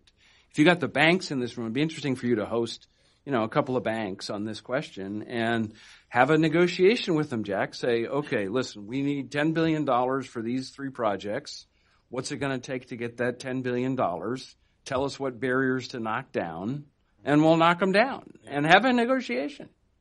I think then maybe we could get at what Dr. Boyd is talking about, break some new ground, make mobilizing private investment the the end point in terms of what our goal is. Back to international partnerships, Alan, we can engage other governments in that process mm-hmm. because some of the partnerships that we seek involve private industry. It's not just government. You know, KEPCO's a, a private entity in some respects. And you know, to the last two comments, the one element that you didn't mention is that that NRC machine that you talk about, it's all lubricated with money. And it's the same problem that, that you pointed out, sir, that that there's an establishment who is paid with this process pays them. So um, you know, there's lot there's billions of dollars that has been spent over years. Someone's getting that money, and that that goes to strengthen the establishment. And the, we we have a the, the incentive structure is very misaligned to allow progress. Rather, the incentive structure basically is built to result in stasis, which is what we have. There's no better example of that than the nuclear waste issue, but really it's pervasive throughout right. the industry. That's a great point. Yeah. Okay. Uh, last uh, few questions before we gradually transition to the second panel. Uh, Mr. Dickman, Paul Dickman on the left here. Okay, well, I'm gonna first I'm gonna make a statement, and then I'll then I really will ask a question.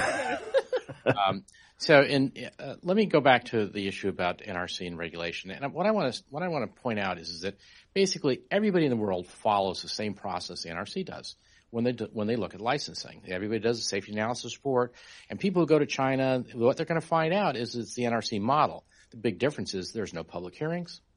There's no challenges. There's no contentions issued, and they don't have NEPA. So that's why they have a very streamlined process. If you look at it, so if you want to go and change everything, don't don't look at don't look at the, the technical structure of licensing. Look at all the add-ons that we've piled on. Okay, so repeal NEPA. I like it. Well, yeah. Well, is that what you're saying?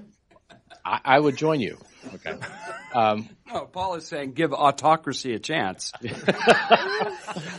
So let's go back to the to, to 900 pound gorilla, in the, which is the nuclear waste issue, because you know you've touched on it lightly, but I think there's a lot more here that needs to be stated as to what is what is doing to the U.S. industry right now and globally in terms of being of suppressing the opportunities to move forward with uh, with nuclear power.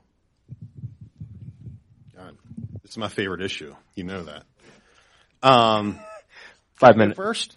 Go first. Go ahead, Jeff. This is the most important issue. If we can fix everything else, if you don't fix this one, we will be in the same place. And my perspective on it um, is is is this: um, the current system disincentivizes any sort of innovation. The result of that is not only do you lose innovation on technologies that could be brought to bear um, to to to manage nuclear waste, but it totally flummoxes the innovation on the front end of the fuel cycle, which is what ultimately determines the waste that comes out. And that is critical to this. So we keep talking about government doing this or regulation doing that for SMRs. Until you connect the front end to the back end, until the private sector is responsible for the entire fuel cycle, I would argue that we will always have this problem. Um, the current system, by uh, by putting the government in charge of it, you disincentivize anyone from doing anything because politicians see only downside in doing anything on nuclear waste because if they vote for something and, and a, a, a, a, train car flips over, now they're out of office. So they would just rather sit on site. Industry, and I love industry, and I, I don't, this is going to sound anti-industry. I don't hate industry. I hate the game that industry is forced to play. They're not incentivized to, to do anything with it because they get made whole when the government doesn't fulfill its legal obligations. Um, there, everything disincentivizes progress on this, and the result of that is what we have right now. So this is the most fundamental question of all. Okay. Glad everyone agrees with that. open yucca. Yeah, and open yucca. Perhaps a, a, final question from uh, Sean here. Good morning, Chris Bidwell from the Federation of American Scientists. My question goes to this. with on the on the back end of of, of, the nuclear cost cycle. Um, right now, uh, Fukushima is estimated the cleanup costs for Fukushima estimates are all over the place, but 100 billion is a is a number that gets tossed around, and yet coverage in the insurance industry for for that can can max out at around 13, 14 billion. The United States and Price Anderson around the same. Uh, in, incentivizing business in, going in the future and building more more nuclear plants in the future who's going to make up that gap or what ways can make up that gap? Can, the insurance industry, when I talk to them, says, well, we don't want to, we're happy with the cap where it is. We can sell a policy that fits within that cap or, or sell a, sell a combined policy. Who does the, who does the, the, uh, the cleanup when something goes wrong? And this particular problem with, with regards to Russia now, who's starting to look for, for financial, uh,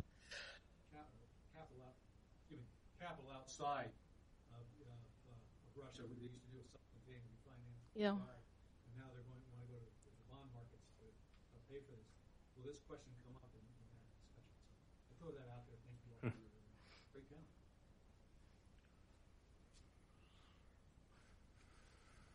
All right, I'll go. Um, I think it's an, I think it's a, an important issue. I, I would not. I, I don't look at it as um, this happened in Japan, therefore it will happen here. This happened there. I think that um, the more uh, market based you are, the better you solve these problems. So that uh, that what you just said may be true is not indicative of how the insurance industry may treat a future nuclear industry. Um, I think the market should take it where it takes us. I'm not for um, pulling Price Anderson out from under industry right now.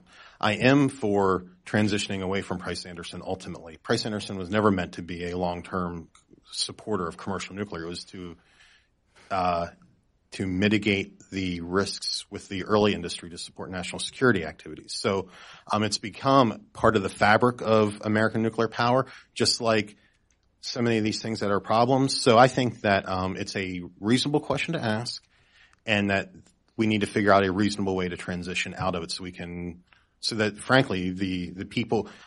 My, my view on all waste, whether it's nuclear or otherwise, um, if you spill it, you got to clean it up. In the case of Japan, you know, the government's basically bailed out TEPCO. And and took took it over. I mean, seventy took it over. Of it, they, yeah, had to had to be socialized in that position mm-hmm. because there's no way TEPCO could absorb yep. it in the balance sheet. The Price Anderson structure is interesting because it has two devices for fending off moral hazard. It puts industry in first loss position so industry gets exposed and they go to the insurance markets to lay off some of that risk. Secondly, the Price Anderson liability coverage is for offsite risk. The industry, the plant still absorbs the on-site risk. And so Three Mile Island was an interesting case where the damage was confined to the site. And so the utility absorbed that risk. So there's a negotiation that's going on there between the public sector and private sector to fend off some of the moral hazard in the structure of Price Anderson. And to your latter comment about Russia, I think there's certainly some questions about the Russian capability to sustain the model that it has uh, promoted with a lot of its export projects. Um, in, in, Turkey, I, they were looking for other investors. Those investors came out, and I, I think ultimately the government said that they would uh, still continue with the project, but uh, you know, as, as, as Jack stated earlier, uh, you know, we could. There's certainly questions about the sustainability of that long term. So. and as it relates to one thing that we should learn from from I wouldn't normally compare Russia and Japan, but in this case I will, because in both cases those accidents were the result of government bureaucrats in one case taking full control of the situation, and in the other case having too much control over the situation. Look, eh, government's good at what government does, but it should stay out of the business of doing business. And when it gets involved, when politics intersects with business, bad outcomes happen, and sometimes those bad outcomes cost billions and billions of dollars. Okay. Uh, Walter, let's uh, maybe this is a good segue into the second a, panel. A preview, a setup. this panel. Walter Howes, Rotary Capital. Um, I left my copies of Adam Smith and Karl Marx in the car, so I can't. uh, we, can, we can probably get you the, the Smith one. I always read the other side. Um, Good to know. I, I, it's, this is an interesting panel in, in, in so many ways, but one thing that, um, having spent several decades studying the military industrial complex and the energy markets, um, one lessons learned or model that I think is understudied or underappreciated in this country um, is that when you look at how the government in its attempt to serve its function appropriately um, works with the military, the private sector in supplying the needs of the military. Um, the way that we sell military systems and weapon systems across the globe um, leads more than just economic outcomes. It leads to our leadership global and security issues. I think the, the nuclear energy or energy in general markets could be very analogous because I don't think people often understand the number of subsidies that our government provides to the military industrial complex. It's replete with aids, parties, subsidies, cost of frails, competitions, etc., to spread our weapon systems across the globe. Uh, and I think we could do somewhat. we're not going to change that model in a long time, I don't think. Uh,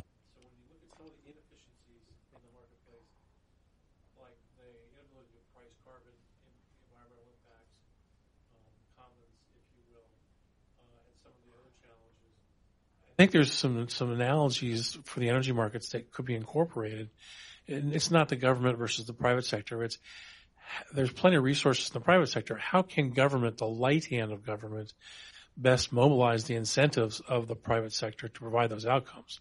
In my mind, and I think nuclear is stuck as the worst example of this for good reasons, but it's stuck in this mire of things that are inefficient mm-hmm. and the private sector trying to bring with SMRs and advanced reactors, trying to pull a few of those out of the submarines running around the planet and bring them up on land.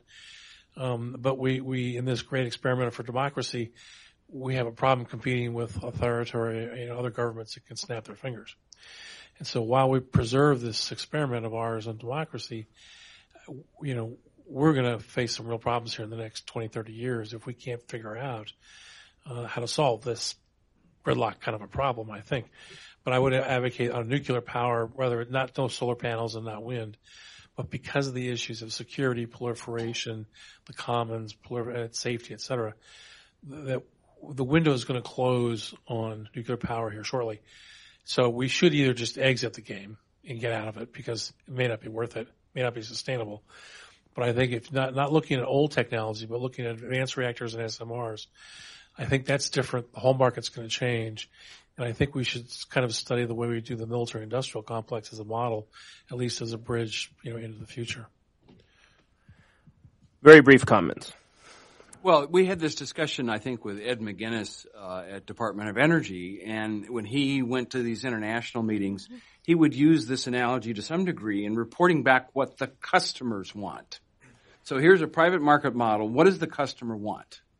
And what he said was the, the, the international customer tends to want a privately built, engineered reactor with an American flag on it. They don't want a Chinese reactor. They want an American reactor, privately built, backed up with our private uh, industry. Now, if we want to incorporate international partnerships to that, which I think we're going to have to do, witness Vogtle, yeah. we couldn't build Vogtle without Doosan and company. Are we able to build Vogtle with Doosan and company? Well, that's a great point. But the, the, we are going ahead with it to whatever degree we are going ahead with it. Government was going to twist their arm till it falls off. Well, so the point is that project will get built. It will operate. We're seeing AP1000s operate in China. But in terms of the international partnership component of this whole panel, what was very interesting was the UAE deal. So the UAE deal, I'm bringing Korea in on this, was KEPCO and Doosan, private industry, KEPCO is somewhat owned by the government, selling to a sovereign customer. This is Walter's model, right, where how we sell these units overseas to foreign customers. And what the emir of UAE required is for the president of Korea, not just KEPCO and Doosan, to sign the reactor. Mm-hmm signaling the commitment of the Korean people. So there are certain things that the customer demands that we have to be responsive to if we're going to use a market model. And that is all, I would argue, is all because of the inefficiencies underlying the current nuclear industry. That if you had a stronger, more robust nuclear industry that was actually tethered to strong economics and strong market fundamentals, you wouldn't have those same sorts of things. But to the extent those things do exist, then yeah, you, you, you, you play the game that, that, that you're in. All that said, I come back to my point. We shouldn't be playing that game. We need to look at the underlying structures of the American nuclear industry that has prevented it from being what it should be so that we can go out compete with anyone. I totally disagree with your notion that we can't compete with communists and other dictatorial economies. We kick their butts in everything. Look outside the door. Our cities, our standards of living, our everything is better than theirs. This notion that somehow the Chinese and Russians are going to outcompete us for anything over any sustainable time, I just don't believe. Now, I may be proven wrong. But that's where my bet's going. Um, and again, if we think that nuclear energy is important into the future, I don't believe, and I do think that it is, I don't see how Russia and Chinese or whomever can keep building expensive big reactors and it be sustainable. It will break, it will not only break them, but it will break those for whom they are building it.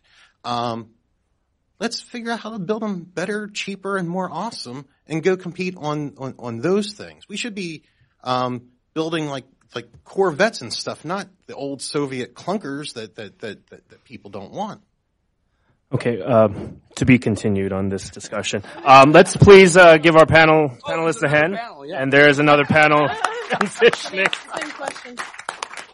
Um, uh, I'll, I'll let me introduce Walter Howes, who's going to come up uh, and and introduce uh, the second panel. But let me introduce him first while uh, we transition to the second panel. Yeah. Um,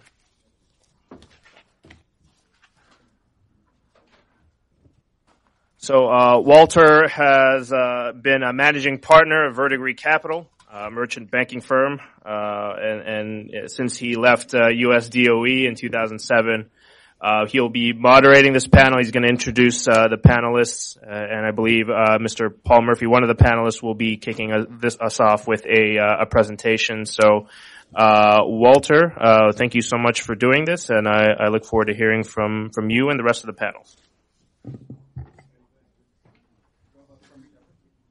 Uh, why don't you come on down, guys? Uh, good morning. Um, it's a great, great pleasure to be here. Uh, I'm afraid that this panel does not have the luxury of uh, 60,000 foot fireworks.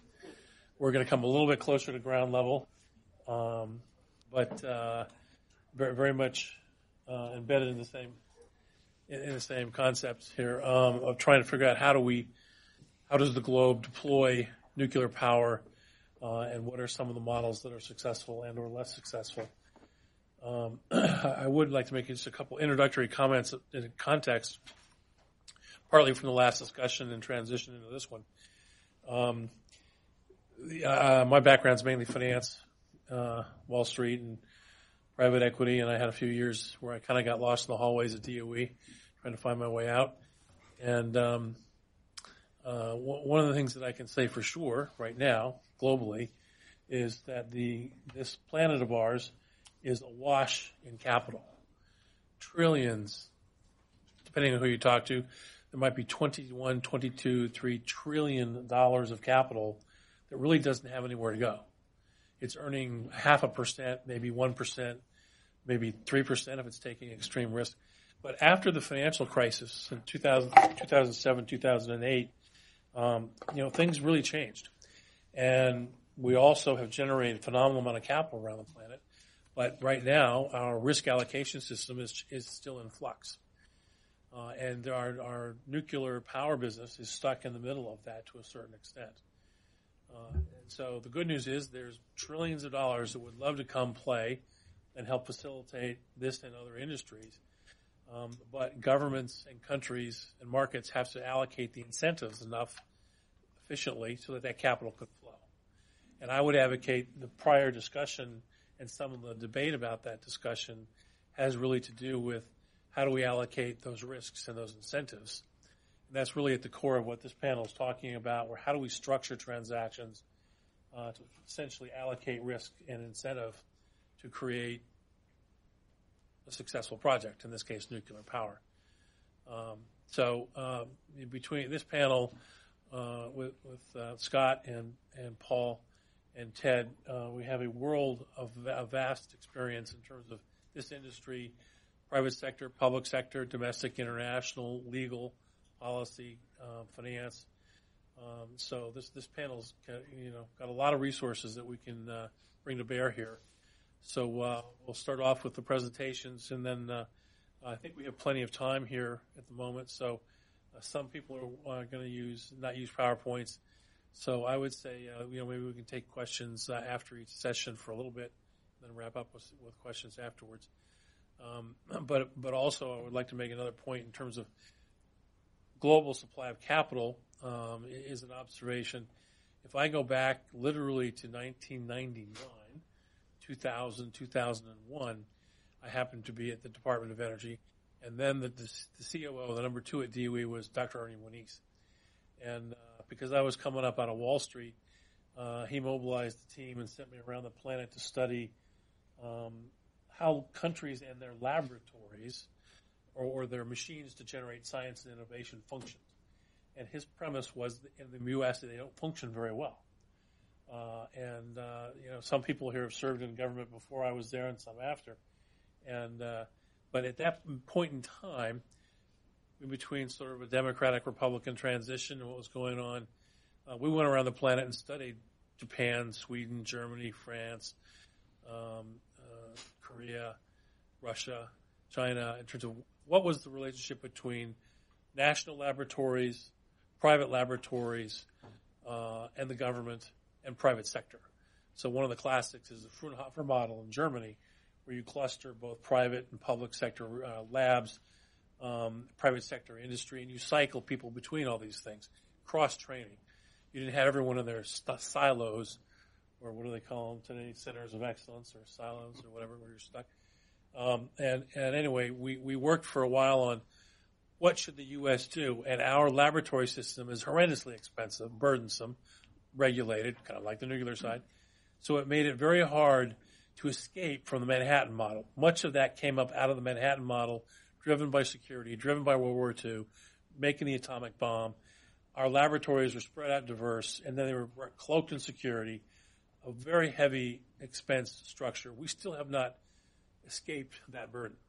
So, you know, I'm not trying to go all the way towards Adam Smith and everything solved by a free market, but I'm saying – there is certainly some truth to the fact that government can be very inefficient and not the best allocator of resources. But particularly in this particular sector, this is not making tennis shoes. We're making reactors here. Um, this is tough. You know, we're trying to escape all that. But the conclusion that Ernie Moniz came to back in 1999, uh, when we when we submitted our you know five three ring binders, uh, he went right to the conclusion. And he the two things he asked for right away was, he said, "This is DOE, remember." He said, steal me a DARPA. So go over to DOD and steal me the DARPA, which is now ARPA-E, to see, you know, to fund the very early part of research and technology, the most critical pieces um, that the private sector wasn't doing, and then solve me a problem with the Valley of Death for capital, um, which turned out to be the loan program. Now he's a physicist, he's a mathematician, you know, and he got, he kind of got it right away. Uh, it's, and it's taken until, you know, whatever it took until 2006 to get those things started. But I would advocate in that balance between public and private, ARPA-E as, a, as a, an early investor in venture capital for technologies and the loan program helping to solve the problem of capital markets uh, and their challenge with not investing 10 million, but investing a billion, which is what you need for a new reactor in the private sector. Um, that's what the loan program helps bringing the government's balance sheet, but not using government management techniques.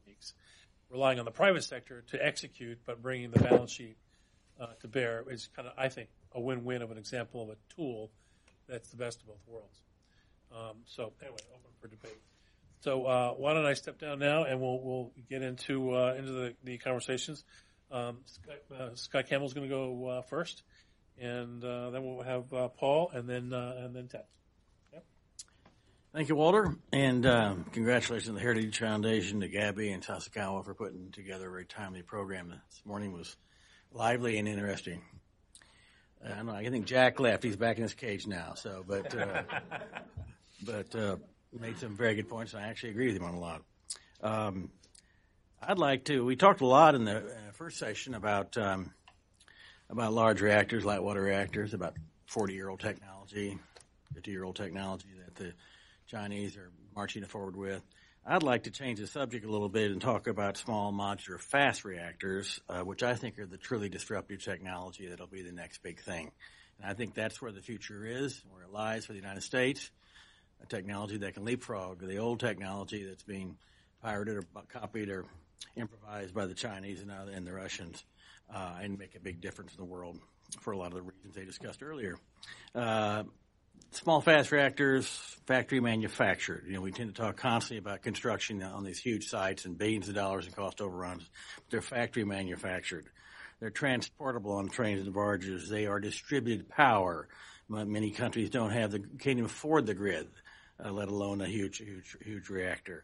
They're a carbon-free energy source. We don't talk as much about that as we used to until the recent report from the UN, uh, but we have to come up with a carbon-free energy source that works and that provides adequate resources. They're affordable. Probably the most important thing. It's all about the market. It's all about like, economics. They're affordable. I know the ARC 100 that I've been working on uh, um, will cost uh, eventually about $350 million per unit for a 100 megawatt unit. That is not $12 billion plus cost overruns and delays. It's not the same amount of energy, but it's a lot, and it can be distributed around around the country. Around the country. There's a 20-year fuel cartridge. It's proliferation resistant. You can't make you can't make weapons out of out of the out of the, uh, the, the fuel. Um, it does not produce large quantities of waste. It's walk away safe. It's buried underground with a very small um, security perimeter and it's a proven technology uh, based on 30 years of operating experience at INL uh, with the EBR2. So uh, the government did invest money in this, about over a billion dollars or so, um, many years ago. Uh, but it's been a proven technology, and when it's ready to go, it's time for commercialization. So, and of course, it solves the problems of Fukushima. It's walkaway safe, and of Westinghouse, it's not terribly expensive. It's affordable. Of course, um, there's also the factor of the market, and the, there's an enormous global market out there for affordable distributed power systems. You'll find that in developed countries that are abandoning uh, coal plants or with large nuclear plants of their life. We found that to be the case in uh, New Brunswick in Canada, where, where ARC, uh, ARC, ARC, Nuclear is uh, pioneering a, a, program there and hopes to build a, a first reactor at uh, Point Lepreau. Uh, and you, there's also developing countries um, I know in over the years that the OECD and others have had, uh, the IEA have had different conferences that 40 or 50, sometimes 60 to 80 countries show up interested in getting uh, some kind of, of, a small, affordable reactor.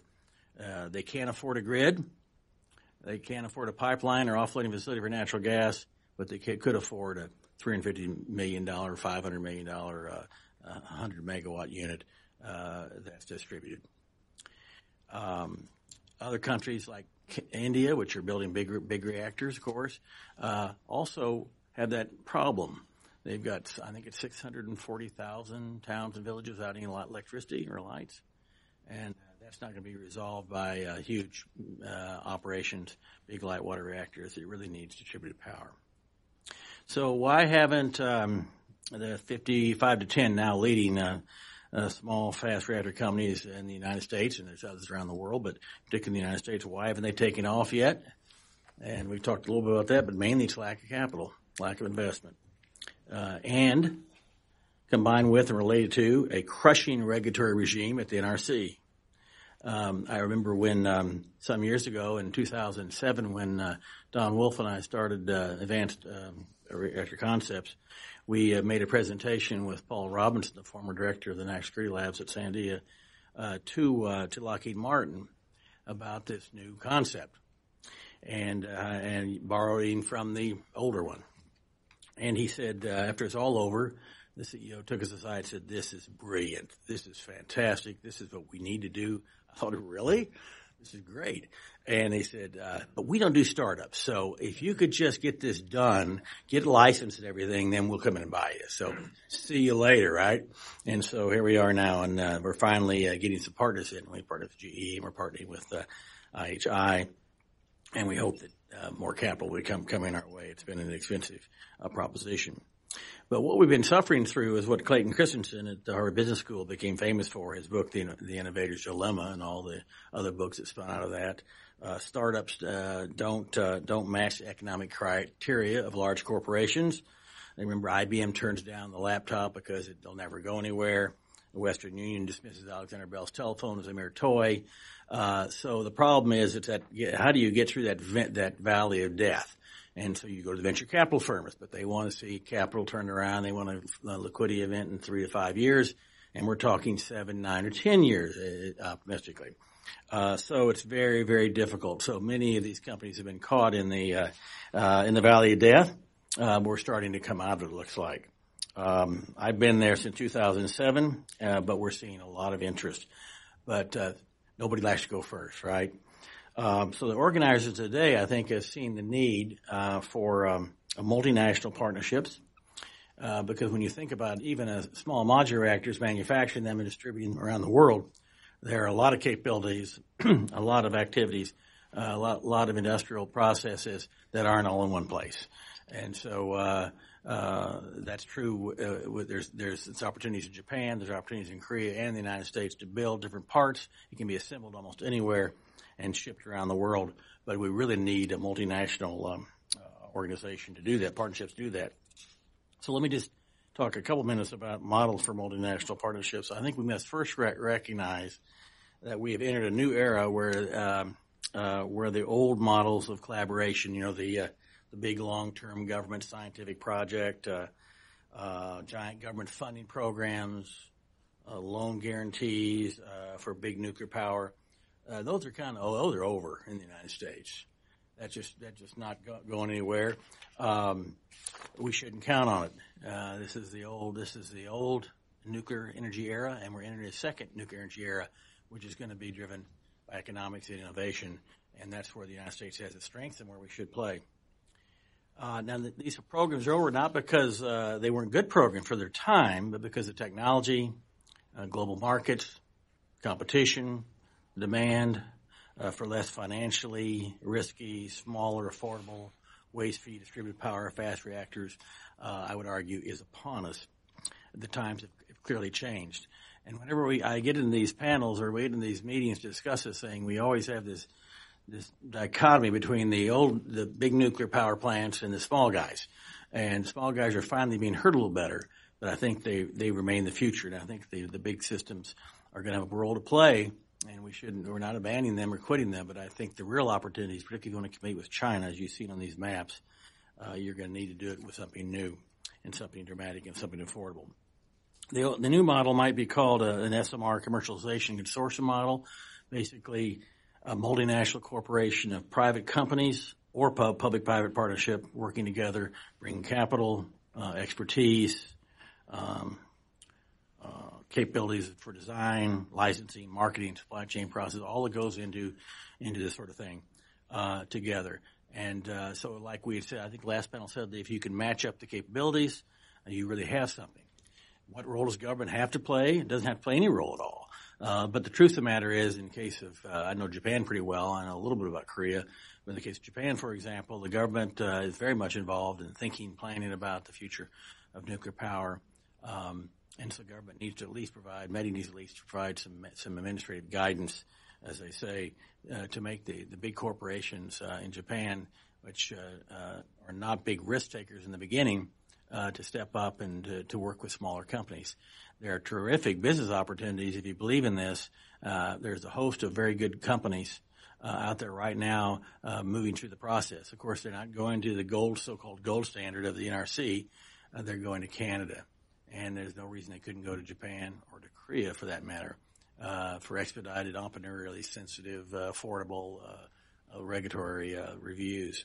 Um, Canada is going to is going to make a real mark for themselves uh, by allowing a vendor review up front that, that de-risk the project and then and then allows you to bring in and do the final final work with larger investors. Uh, the cost of something like this in the front end with Canada is 30 to 50 million dollars. Um, companies trying to get to the NRC are spending billions and aren't getting anywhere.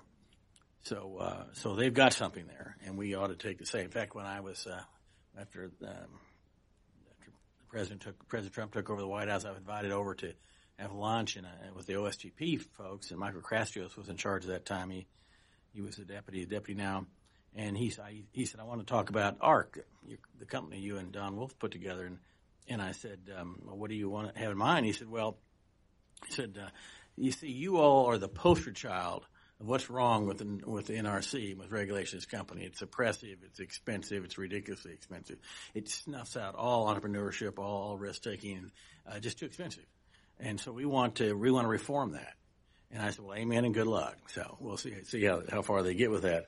Um, but if we want to if we want to compete in this world of, of smaller, fast reactors, uh, that needs to be changed, and we could have a whole program on how the NRC ought to be uh, ought to be changed, and and how some of the incentives for costing us more money could be removed from the process. Um, the new consortium, uh, of course, would have to have an accessible, ready, affordable uh, licensing process. Not the NRC, of course, uh, but uh, uh, but clearly Canada works, and maybe maybe even um, uh, we could try we could try um, our Japan or or Korea. Someone who knows more about that than I do might might weigh in. Um, but if we do all these things, um, then U.S., Japan, and Korea, private companies in partnership with one another, maybe with some government assistance, but not necessarily. Uh, then we might write, write the next chapter. We might actually leapfrog the, the old technology that China is developing and building their their, uh, their one belt, one road uh, uh, dominion over the over the over the sea lanes and the and the, and the, most of the country, most of the world. We might be able to counter some of that with all the national security aspects that are associated with it. But as far as a working uh, model, uh, it needs to be, we need to see these large, and mostly large Japanese companies, I would hope, and Korean companies partner up with these smaller uh, startups that are going to make history and help them get it done quickly so we maintain our innovative lead and can uh, and get return to, to leadership in nuclear power. Thank you. Questions? Could you, I, I quite, I didn't quite catch the point on the OECD. They were saying the problem was that the, the NRC was bulky and cumbersome, but they were ascribing the OSTP, it was Office of Science and Technology Policy, the right. White House, and they were basically saying it's uh, it's, it's, too expensive uh, for uh, too expensive for uh, startups, uh, much too expensive for startups, and uh, and the incentive is to uh, is to come up with costly uh, studies and that sort of thing over the years, which makes it more and more expensive to uh, to do these things. And of course, that pays into the almost a conflict of interest pays into the uh, pays into the, the regulatory agency, so that they land up with a uh, with a growing enterprise. That they need just a leaner, faster, quicker. And of course, these these reactors they really aren't for the United States right now, and maybe they're on military bases, maybe they're in Alaska. Uh, but they're really for the developing world and for small other countries and smaller venues. People don't have grids, people who, who don't have a lot of electricity, and who don't have that kind of money to, to spend.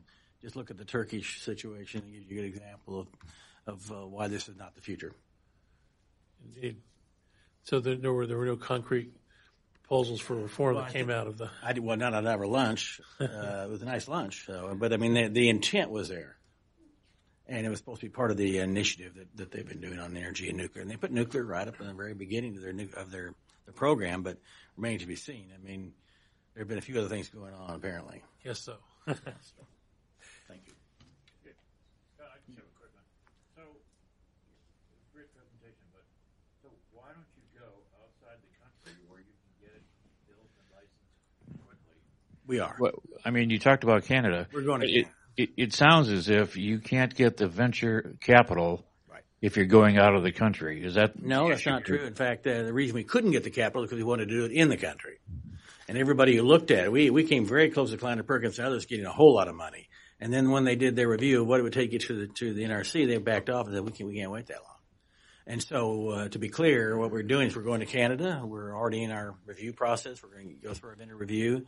That'll be we'll be through in two years.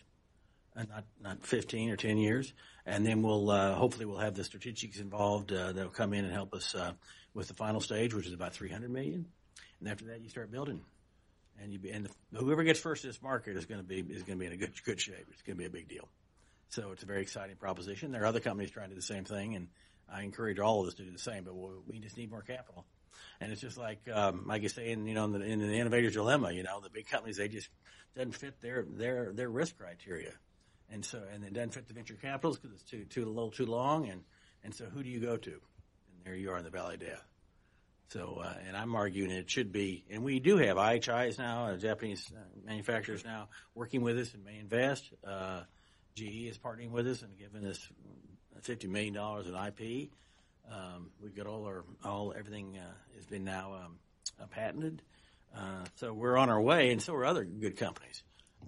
I'm voting for the, the, American ones, not so much Gates' Chinese experiment. I'd like to see it done, done with, with one of our partners in this part of the world. Just a real quick comment on, on this for as a follow-up. Well, Andy and I made a, a 10-year study of capital flows into the nuclear power business. And um, just just to be, we, we, often throw these terms around, but I think the theme that you're getting here is um, there is no venture capital in this industry for definitional reasons. The venture capital market wants a three to five year turnaround, 20 to 40 percent returns, uh, are willing to take extreme risk, but but uh, hate government uh, exposure. So the venture capital market does not exist in this country for nuclear. It's just, just out there. Like at the other end, the commercial lending market does not exist for this marketplace. In between, you've got um, extremely wealthy individuals, extremely wealthy families, industrial capital, um, private equity at some kind to some extent, and then you have federal government loan guarantees. Uh, that, that's it. That is the entire range of capital available here. And the loan, the federal loan guarantee, I think I would, would completely agree uh, with Scott. There's never going to be another federal loan guarantee, I don't think, for a traditional thousand megawatt U.S. nuclear plant built in the United States because it's only for the three or four years away before we're going to have an advanced reactor or an SMR, and they're probably not going to build a, a traditional one anyway other than Bellefonte, which I don't think is going to get built. It's interesting. It is nuclear, and therefore government, all governments are going to be involved somehow, some with a heavier hand than, than, than others. Um, but if you look at the, the business decision making model in Japan, for example, uh, very hierarchical, uh, very very staged, uh, very careful, um, very systematic. Um, that's not a startup uh, type of investment, and so um, the same thing we have, have with Lockheed Martin when they said, you know, call us when you're when you get this done. We're really excited about it. Well done. Um, I think we're we've encountered some of that in Japan too. But Japan is waking up too. They see there's an opportunity there that it, that it has also sorts of national security implications as well for them. Uh, it's important to Asia. It's important for U.S.-Japan cooperation. So they're starting to say, wait a minute, maybe we need to help these people in the early stages and not just sit and wait and see. And that's what uh, you know what I keep what I keep saying everybody wants a third of a kind. So why don't we stop there and go and go to Paul? We'll come back again at the end for questions to catch up. So Paul Murphy. Thanks, Walter. Um, thanks to our hosts uh, for setting this up. Um, I'm going to really talk about uh, some lessons learned from the Barakah NPP. Um, at my former firm, we were um, counsel to the lenders, so Korea Exim, US Exim, and the commercial banks. And I think there are a lot of good lessons there about uh, the value of cooperation, which is the underlying theme of these events. So when you look at Barakah, you know, here's just an overview for those that don't know much about the project, but um, I'll just draw a few points out of this. The key is that, you know, effectively you had a sovereign government saying we want to do nuclear and we're going to make it happen. Ultimately, they teamed up with a an export partner who said we really want to make this happen. So even though the deal was competitively bid, um, underneath it all was a commitment between the two governments to see the deal through. There was a government to government aspect to all of this, and if you see the other deals that have flown between uh, that have, have, flowed between Korea and the UAE, you will see it wasn't just about a nuclear deal. Um, it, it, goes into other things. Um, you had a host country with lack of national experience. You had a host country that took a very aggressive view in dealing with the problem that when you say nuclear in the Middle East in the same paragraph, people start to get nervous. Um, and they proactively managed that. Um, and there was always this sense of knowing that they were in the spotlight and, and also the idea of reputational risk. And that will translate into some of my comments about the financing. But, you know, when, I don't know what happened to the formatting here, but we're losing some headings. So sorry about this. Hopefully the final slides will have that. Um, but, you know, this started out, there was, there was a strong U.S. presence in the deal early on with their, their initial advisors. Um, but when you look at the final bidding teams, and again, apologies for the formatting here, um, you know, you had Korea, you effectively had Japan, and you had France. The U.S. didn't even make the final cut in terms of, of reactor design. And ultimately, the Koreans won. Interestingly, back in 2009, the Chinese were nowhere to be found, which is really interesting when you consider where we are today. And the Russians, you know, the, the urban legend story was that the UA was advised if you don't want the, if you don't want a Russian reactor, don't let them be in the final bidding group because if they're there, they'll win. So um, the Russians never made the final cut, and you know, again, you can choose to believe what you want on that front. But um, when you look at the final deal, um, you look at the size of the deal; it's a four-unit deal, um, plus fuel and operating services. Um, at the end of the day, under the original structure, you had $10 billion of export credit finance coming from the Koreans and 2 billion was committed from US Exim. So you had 12 billion of export credit financing for a country that, you know, doesn't exactly need external financing when you come right down to it. So that was, that was quite in, instructive. But what it was is it was a package deal. You had this sort of Korea Inc. model that drove the deal from the get-go. And, you know, it was interesting at the time when you look at the final bidders, uh, the Koreans, I think everybody knew were going to be the cheapest, but I don't think a lot of people thought they would actually win because they'd never exported anything out of Korea. Yet they did win. And, you know, one of the reasons that was very telling was that this group had worked together in Korea steadily building the Korean nuclear program. And also some of these companies had executed major projects in the Middle East and specifically the UAE. So they knew the area very well. Um, but you know, one of the questions that you have to ask yourself was, you know, when you go back to the EPC contract, as I pointed out in the, in the prior slides, the EPC contract based on publicly reported information was $20 billion. So let's just go with that. Um, but you look at KEPCO's market capitalization and that's the whole market cap of the company and, you know, the company's uh, gone down in value since then. Moreover, you had Korea Exim put 10 billion on the table and they had never come close to doing a deal of that size. So, you know, you look at and say, how could Korea do this over and over again? The answer is they couldn't. And so you get right into a conversation very quickly about the need for, for international cooperation because the Koreans could not have replicated that deal over and over again. What's interesting is that, you know, the deal was awarded in December of 2009. The Koreans since then have not signed up another deal. And the view at the time was that this would be their export strategy, one of the, the great pillars of, of their, their their export platform. And you know the market has not borne that out but but right away you would say well how many of these deals could they have done over and over again?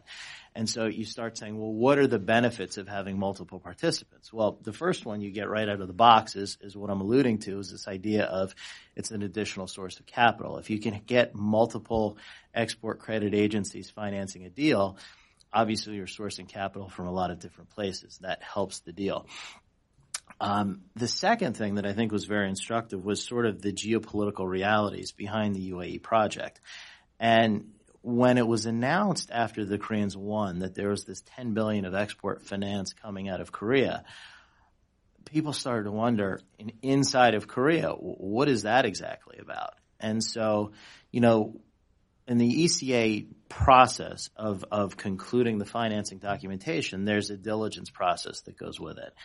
And if you're an export credit agency and your mission in life is to support exports from your country, and this is the biggest deal that your country's ever done, the cynic might say, well, of course you're going to say it's a good deal. What else would you possibly say? What other choice do you have?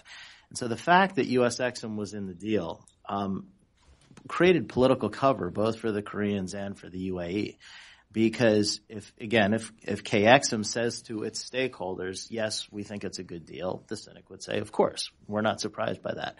But if they can then point and say US Exim also looked at this deal and they think it's a good deal, that creates stability for the deal. It creates another flag that's supporting the deal from the UAE's perspective, remembering again the geopolitical issues of being a nuclear program in the Middle East. So you start getting this momentum behind the deal. And remember too that there was a commercial bank tranche. And the way the deal was structured is they let the ECAs kind of negotiate the financing documentation and then come at the end, ask some questions, and then sign up. Well, if you're a commercial bank, you're not going to trust the the main export credit agency, in this case the Koreans, because again you sit there and say, are they really going to scrutinize the deal that hard? But now having two ECAs bless the deal, one of which could walk from the deal if need be, and ultimately they did. Um, that again is a source of comfort for the financing community to see two sovereign entities supporting the deal. And so what you had was an enhancement of the diligence process because you had two sovereigns with different agendas looking at the deal. You also had this reputational risk coverage by having multiple flags in the deal that help support additional financing and provide political cover for the deal. So you can talk about the base deal, the 20 billion for the EPC and the fuel and all that stuff, but you have to recognize that these are geopolitical deals. This is not selling refrigerators. This is not selling cars. And to think that the market is just going to get this right is just lunacy. Um, it's it's not a market driven process, nor will it ever be. And so you're you're looking at the geopolitics of the situation. You're looking at sovereign entities. You're looking at you know a tremendous challenge in trying to finance these projects on the front end. And having ECAs in this is a very good thing. Well, if you want export credit finance, what do you need? You need national content. So that Korea Inc. model would never be able to bring in US Exim unless there was effectively two billion of content coming from Westinghouse in the deal. So you already see, for a variety of reasons, why if you merge content and structure, not only you can source additional financing, you get a lot of intangible benefits to the project, but it creates a reason for cooperation going forward as well, especially when you get capacity issues of what the Koreans could do or could not do long term trying to replicate this model. So the current and future state of things, um, where are we? Um, and a lot's been said on this already. The Russians and the Chinese are dominating the market right now. It's state-owned entities driving things forward. It's government-to-government deals. And where the rubber hits the road is not on who has the best technology, but who can bring financing to the deal. Um, right now, U.S. Exim isn't in the game, so that creates unique problems for the United States because we, they can lend $10 million, and that's with an M, not a B, and that doesn't get you very far in the nuclear space. Um, you know, when you look at the competitive landscape, the Russian offering, which we've heard a lot about, it's pervasive. They're selling everything. They're packaging it sort of in a soup to nuts fashion. I can do everything they're cornering the market and they're hedging their bets because they don't have all the financing that they've promised. They can't support it from a supply chain or a talent perspective, but they're making a bet saying that all these deals aren't going to go forward at the same time. So we'll sign them all up and then we'll let it play out. And so far it's quite brilliant and it's working. You know, when you look at these deals, and this is probably hard to see, but you can look at the size of the financing that they're providing, not only in terms of the quantum, but in the rate and the tenor, and that's very powerful. So you look at what they're offering everywhere and you say, well, of course the Russian economy can't support that, but it doesn't have to because all these deals aren't moving at the same pace. Um, China, state-owned entity model again. Um, financing, as was mentioned before, it's a quid pro quo type system.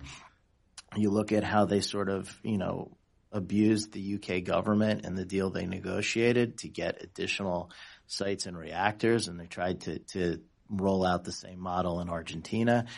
They're playing hardball just as the Russians are, but in a different way. It all fits into the Belt and Road structure. You know, you, you have debt dependency concerns. And, you know, I think they're looking at it in a more commercial fashion maybe than the Russians. The Russians, it's maybe a little more upfront geopolitical diplomacy through these nuclear projects, but the Chinese are doing it too. And while the Russians have done more of it, the Chinese are coming on quickly. And you see, they've done it in Pakistan. I don't think most people care what's happening in Pakistan. We don't see U.S. vendors moaning that they're not doing deals in Pakistan. But, but what they've done in the UK is, is pretty amazing. You know, all of us grew up in the Cold War era. The fact that you would have a Chinese nuclear reactor in the UK, you know, 20 years ago would be an unfathomable concept. Uh, yet it's happening. So, you know, the world is changing and the Chinese are playing a very effective game. How do we assess this? The role of government's key and it can take a lot of different roles. I mean, what's happening in these deals? You know, we say that financing is the determining factor, which it is, but what's happening is these are G to G deals where yes, it's about the nuclear reactor and the nuclear project, but the Russians, the Chinese, the French, the Koreans, even the Japanese are stringing together multiple deals across multiple sectors. So, you know, to expect Westinghouse to try and compete on its own, it's just never going to work. Um, if if we want U.S. reactors to be successful, it has to be at a government to government level. Yes, there's a commercial piece to it, of course there is, but at the end of the day, unless we make this more about the bilateral relationship and about all the various things that the United States can offer inside and outside of nuclear transactions, we're not going to match what the Russians and the Chinese do. On the financing side, if the Chinese and the Russians want to go low, we cannot probably get to where they can in terms of the tenor of the loans and the rate of the loans. Um, our companies are never going to be on state-owned entities. So it's not an apples to apples type discussion the question is, well, what else can we do to win and have a true win strategy that says, well, okay, on the financing side, we're going to get close. We're never going to give you maybe the best deal. But when we throw everything else along with it, then we overwhelm them because of the geopolitics and the strength of the bilateral relationship and our labs and our universities and our regulatory cooperation and all these things. And I think this package deal idea is, is really what it's about. This is not a sector where you have free and open competition. It's not going to be that anytime soon. So to try and develop a strategy based on free and open competition is destined to fail. So it's got to be industry and government together, but you know, industry cannot aggregate all the things that the United States can put on the table, military cooperation being one of them. Um, so you need government industry working together. Industry has certain burdens, but I think government does as well. So just in conclusion, I think, you know, what can we do? Um, you got to get US Exim back in the game. Um, you know, the Build Act is, is on the president's desk for signature. That's a, that's a hugely important tool. Um, we need to get into these countries early, provide them with early stage assistance as, as was just mentioned when you look at the SMR and advanced reactor market and where it can really make transformative change for the world. It's in the developing world. You know, we can do a lot of things to help these countries well before the, it's time to do the actual nuclear deal. Um, I mentioned the packaging. I mentioned the, the bit about bilateral deals. And, you know, when you look at how others are playing hardball, we have to play hardball too. You know, back in 2008 when the deal for India was cut, you know, unfortunately, it hasn't worked out the way people had hoped. That would probably be another good seminar to have and discuss. But at the time, it was a quid pro quo type negotiation with the Indian government, and it worked. You know, in terms of getting two sites for at least six units on each site for GE and Westinghouse, and it reflects that we have to build strategies where industry and government work together. When you look at where there's a focus now, we're clearly focused on what the, what Saudi Arabia is going to do. But when you look at the SMR and advanced reactor space, if we really see that as sort of leapfrogging us ahead because large reactors might be too tough, and and we can debate that that that assumption. But if we're trying to leapfrog ahead, then again, just relying on the market. You know, if Tanzania calls up tomorrow and says, "Hey, I like um, one of your reactors," that's fine. But then you get into a question very quickly of who's going to pay for it and how, and then a lot of things get into that beyond just you know export credit financing. It's about how the programs are set up and how can we maybe fast track these countries forward. So. Um, remember this is a unique asset class. The safety regulator, the regulator, say that five times fast, is unlike anything else um, in in any industry, including power. Um, development risk is the challenge. Financial modeling fails because when you look at large reactors, that the new ones will run for, you know, they get licensed for 60 years. They'll probably run for 100 um, economic modeling falls apart after 30 years. So logically, we know in year 30 and a day that this is a very valuable asset, but your financial model says I don't care. So our models break down. We have intangibles when you talk about clean energy, energy security, energy diversity that don't fit into financial models. There's no number you plug in to your, your decision. And so you look at macro issues that mean nothing for individual investors or for the project become very important for countries. And somehow you've got to, you bring those two together. Um, we need champions. Um, the champions in Russia and China are the heads of state, um, and France and maybe Japan and well, not so much in Korea right now, depending on whether it's inside Korea or outside, but we need champions at the highest levels. Um, you know, we saw the pictures from the early presentation that that's real. And it's really a discussion of I, Russia, will help you, country X, have the, all this happen. That's the dialogue that goes. And so we have to understand the competitive environment. We can't talk about what we would like it to be or what it aspires to be or what we, you know, intellectually debate it should be. It's what it is and to when you have to base your strategy on what's going on. And, you know, in the end of the day, we have to remember that nuclear deals are not about Westinghouse's balance sheet. They're about geopolitics and it's about long-term bilateral relationships across multiple sectors.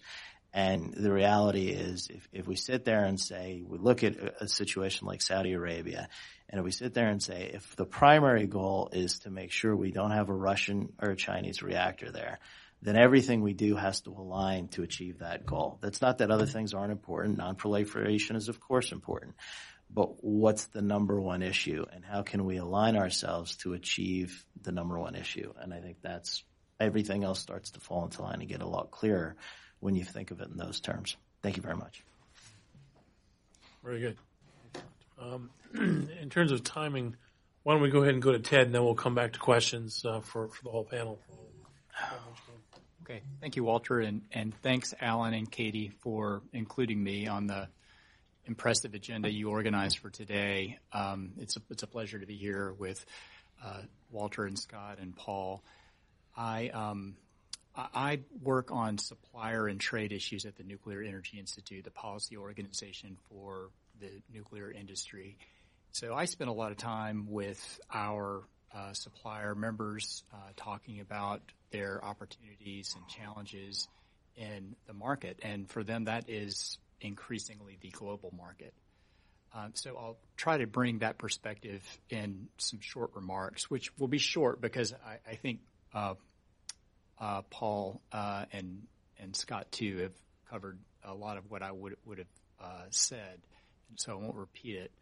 Um, I'll say a few remarks just about the the U.S. model in the global market and what that implies for international partnerships, um, and then I'll say some other words about how we can become uh, more viable uh, as a partner and as a supplier in the global market. And then we can go to questions. Uh, first, um, I, you know, I think it's been noted several times, but I just wanted to, point out uh, very explicitly that we, have a very different approach here. We we are not uh, our industry is not a consolidated, integrated, comprehensive entity like you can find in in Russia, China, um, significantly significant degree in France and and other places that have a much greater level of state support. And that has not kept us from being competitive. But it's also important to note that that governments necessarily have a role in, in this international market. Uh, Jack mentioned on the last panel that uh, Admiral Rickover uh, made a, a decision on national security basis to uh, stand up, establish a, a nuclear, a commercial nuclear industry to give the same industrial base necessary for a nuclear navy. Uh, at around that time, uh, similar decisions were made about how to make the world safe uh, for nuclear power, and you know, the Atoms for Peace formula was was um, introduced, and and and that necessarily means government involvement um, in bilateral agreements, in uh, in controlling exports, and to you know a, a significant degree, the world's followed our leadership there. But unlike in the 50s, you know, we're not the dominant supplier to the global market anymore. There's a lot of other suppliers. And nonetheless, we have continued to add new uh, requirements in bilateral agreements and export controls and, and, even limitations on, on financing and other uh, key elements to to competing. Um, and so I'll come to that in, in a moment. But uh, as far as international partnerships go, I, I, think one of the greatest assets that our industry does have um, is its uh, the the innovation and the willingness to to share technology, to partner with countries that have not uh, possessed and are seeking to develop the expertise to build and operate nuclear power. And we, we've demonstrated that uh, you know, first in Japan and in Korea, in, in, in Europe, and and everywhere there is uh, nuclear power outside the, you know, the former state, the states of the former Soviet Union, and this is an has an enduring appeal. It it shows uh, new customers such as Saudi Arabia that we're very capable of uh, standing up their own in- industry to uh, because they're looking not just for electrons. They, they want electricity, but they're also looking for an economic solution to have good, high quality jobs. And we've got an un- unmatched track record in that. Uh, at the same time, uh, you know, our international partnerships have made us uh, really strong in sourcing from a global supply chain, where to a great degree we have compensated for what we've lacked in, in terms, you know, of an integrated approach of uh, Russia or China. So I, th- I think that you know, regardless of of um, of uh, of whether you know the U.S. or or Korea wins in Saudi Arabia uh, or elsewhere, there's going to be substantial U.S. and Korean content in the reactors that are built. Um, the, as, noted earlier, the AP1000s um, under construction in Georgia and the ones coming into operation in China have substantial Korean content. And um, the AP, APR 1400s in UAE have substantial U.S. content financed by Exim Bank. So I, I think that now in, a, in, you know, in the competitive phase, it's not shouldn't be a cause for alarm that there's not um, the kind of partnership that you see uh, once the the the scope is all worked out among the partners. Um, I think that it's it's best for us to, promote uh, to to uh, to to think about what we can do to be more competitive. Um, that's really, I think, where the uh, the most uh, can be gained. It's the only way um, to uh, to to prevent uh, Russian and Chinese domination of these markets. And there's a long, a, a wide continuum of of um, on the trade, the nuclear trade agenda that, you know, from things that I think um, Jack would readily agree with to things that maybe he's just not comfortable with the government role. And, and then there's a lot of subtle things in the middle too. It's, it's not, um, you know, government involvement isn't just about financing uneconomic nuclear power plants in, in Bangladesh to the, you know, a great hit on supplier nation's treasury uh, or throwing in a, a, submarine to the deal. Um, there's a lot of uh, vital government involvement from the nuclear cooperation agreement that needs to be struck uh, to the export licensing uh, and and export credit financing, um, all the way to um, effective coordination among all the departments and agencies in the government that are right now engaged in, in the international space. Um, you know, the State Department has a, an important role in negotiating cooperation agreements. Um, the DOE uh, authorizes uh, exports of technology. The NRC exports uh, uh, authorizes exports of, of, items, and the Department of Commerce does some of that for balance of plant you've you've got a huge uh, number of, of, groups that are offering things. The NRC is offering international cooperation and regulatory development assistance, but rarely is it, as as Paul pointed out, all sort of packaged together and and leveraged with our customer. They really just sort of coming to us as some kind of uh, smorgasbord, and you know picking and choosing, and and a lot of um, not always well coordinated interaction with different U.S. departments and agencies to get what they want without any overall strategy to uh, leverage a U.S. supplied plant. Um, and so uh, that is very, very important that we start to do that more effectively. It's important that we get cooperation agreements in place with markets that are developing nuclear power.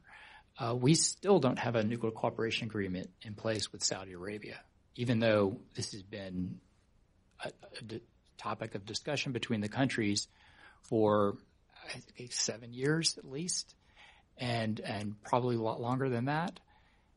Um, but actively negotiating uh, or not so actively negotiating for seven years, and in the meantime, um, Saudi Arabia has struck cooperation agreements with I think ten countries, and uh, last year, they started moving into a procurement process uh, without even including the United States. And it was really just sort of a last minute uh, effort by the Secretary of Energy that shoehorned the United States into that competition.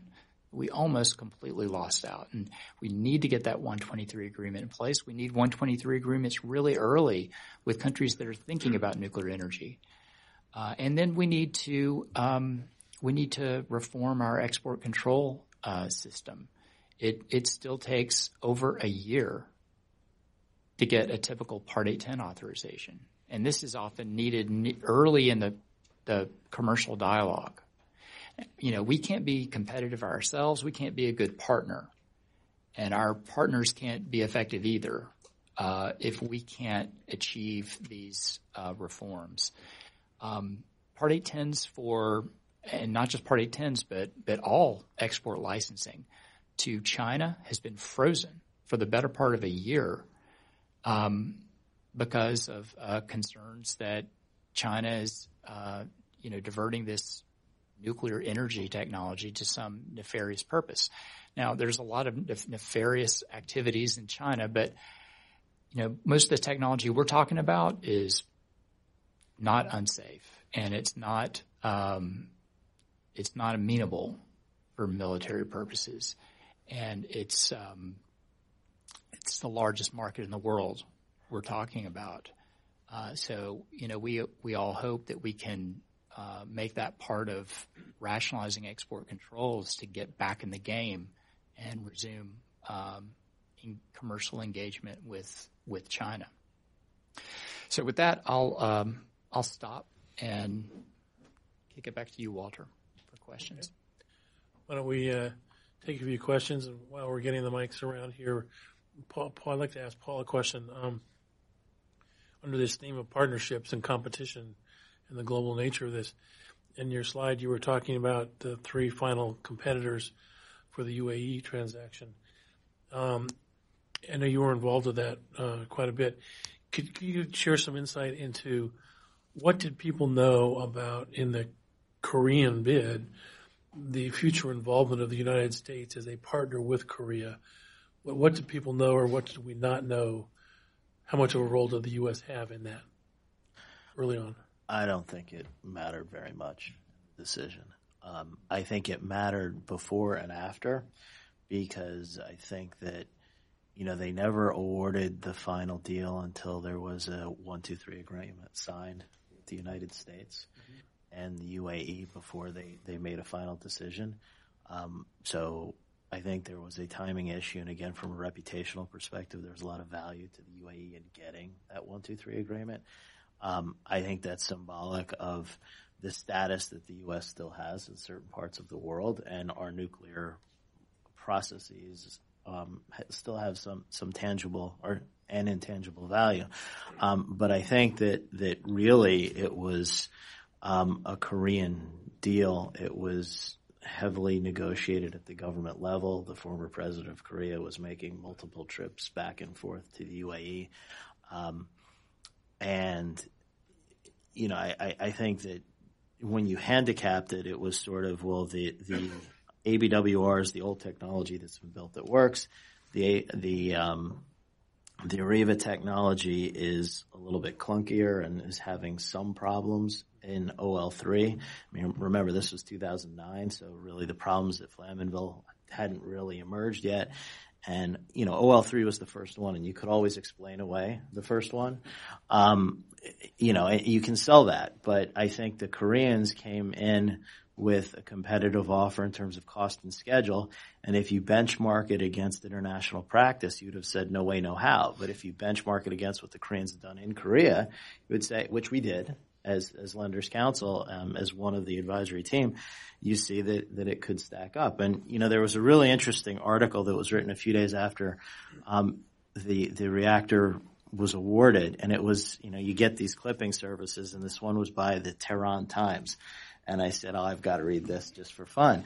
And, you know, 95% of the article was exactly what you would expect, but there was a really subtle theme in all of it, which was saying, you know, the French were selling a reactor and they wanted all other kinds of commercial deals and things to connect it all and maybe a military base. The U.S. had all kinds of conditions like thou shalt not do this and thou must do that and blah, blah, blah.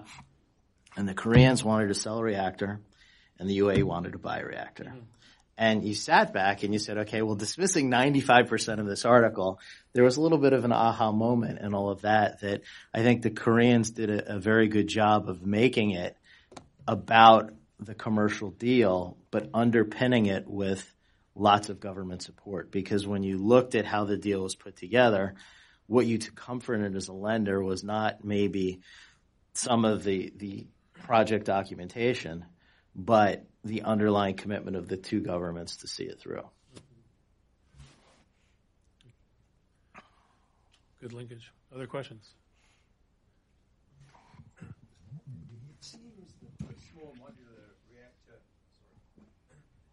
It seems that the small modular reactor is in the valley of death.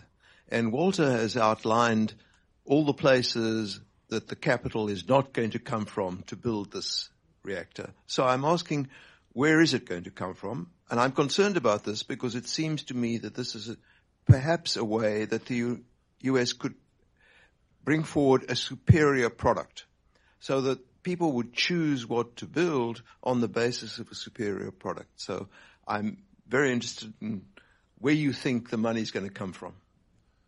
Right. Um, well, I'd be interested to uh, get everyone's opinion on this question because it's very critical let me turn around your observation that I've pointed out where it's not coming from, because that really wasn't my intent. That's very easy. It's not coming from the venture capital market. Um, but surprisingly, when we went back six or seven years ago and tried to project where the answer to your question, um, we projected that it would be much more difficult to find private sector equity than it has been.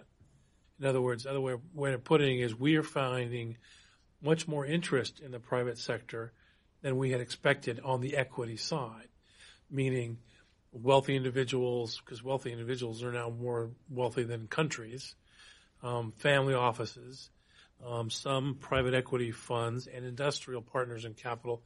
That's where it is coming from. And it's coming more readily than any of us projected, than anyone ever predicted five, seven years ago. Not enough, but it's coming. For example, General Fusion has raised over $300 million on their own. And this is fusion, not even fission, right? This is beyond, you know, NuScale and, and everything else. So, um, that quite encouraging. On the debt side is the problem. You know, as, as Scott pointed out, everybody wants the third of a kind. No one wants one or two. And so that's where a loan guarantee program, like at DOE, they're, they're backing several. They're not picking winners or losers they're judging the applicants based on their commercial viability to pay back the loan. Uh, and so they're offering loan guarantees to advanced reactor and SMR applicants in the you know in the U.S. and other countries are doing the same thing. So uh, that, that's my answer. That's a good point.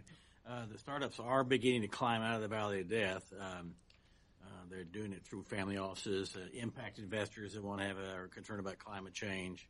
Um, it's not the venture capitalists yet, and it's not the big banks, obviously.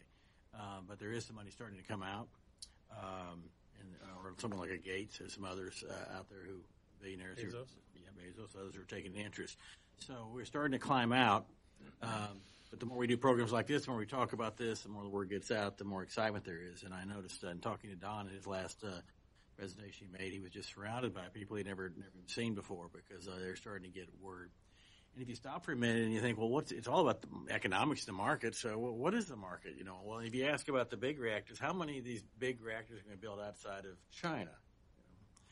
and um, and who could and and how many competitors are there, and how much can you make, and how many will you make? There's not a whole lot, uh, to be honest with you. It's uh, but if you look at uh, what the potential is for small affordable reactors, uh, it's enormous. Right.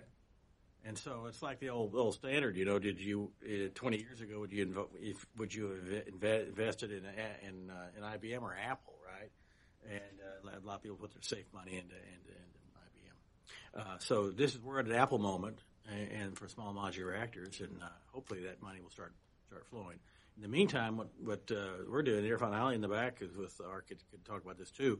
Uh, but basically, we uh, the, the provinces of Canada and the provinces of New Brunswick has come to us, offered us uh, some, some matching funds, is promising if things work out, uh, 300 million uh, to get through the process up there, because they want to create jobs. So they want they want to start they want to build they want to they want to they need they need to shut down a bunch of their own coal plants new power sources. So the government uh, of uh, is uh, for Canada, uh, the the province of New Brunswick, Brunswick Power have all come together and are putting together a deal because they want they want jobs, they want to revitalize the area, and they, they believe in climate change. They want to do something other than burning coal. And they want distributed power. And they want distributed power, and they need it. So uh, there are formulas coming together now, groups coming together that'll make this work, and we've been a beneficiary of that one, and um, but there'll, I'm sure be others. Um, at the risk of the roof collapsing, um, I would say that the government does need to pick winners. It's just a question of how. Um, you know, Walter, you, had mentioned the, the military industrial complex and you say that you don't have 50 developers of the next generation aircraft carrier, next generation fighter, a next generation tank or other weapon system. And I think a lot that's been very successful. We have the best military technology in the world, bar none, and it's not even close. Um, and there's a way that it's been done. And so I think a lot of lessons can be learned from that. So it's not necessarily the government making every decision along the line, but you look at sort of stage gates that can be created. And then, you know, once you get through that gate, government support is then available because I think, you know, again, glass half full, glass half empty. But you know, some people say, "Oh, look at all the interest." There's like 50 some developers of SMRs and advanced reactors, and I sit there and say, "Well, they're not all going to get funded. They can't all be regulated. This is ridiculous." Um, you know, there needs to be a culling of the herd so that we can actually put something on the market fast, and they can compete with, oh, yep, the, the Russians and the Chinese.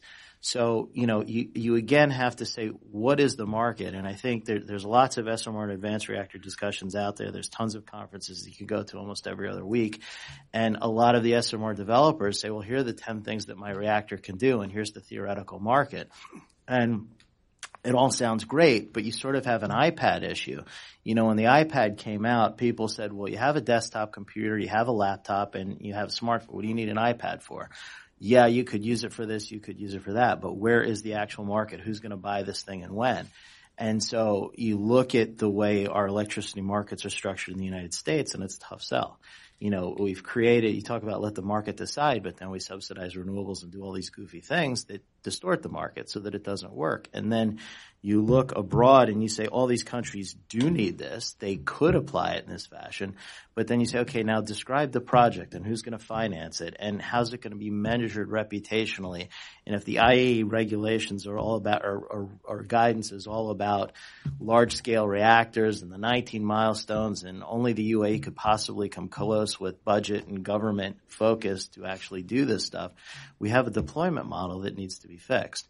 So, you know, there's a lot of things that there's there's there's justified excitement about all of this, but unless we we we actually shape the market to the results that we want, we're not going to get there. And and speed to market relative to the competition is going to be a good thing because if we're putting reactors on the market in 2035, I think the the the wave of excitement will have passed. It's got to be sooner, and there's too many barriers that we've put up in terms of the process that have to be streamlined. And I think that's where government can step in, but it can't step in for for 60 different developers.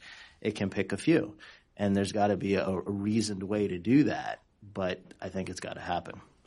I, I, I would just interject and say that that uh, and I, Paul makes a very good point, but that if we're going to rely upon this government that has enough trouble selecting a Supreme Court justice and uh, the other things, uh, I'm not sure we're going to get any any culling of the of the herd. I think the market may land up doing that uh, the, in the old-fashioned way.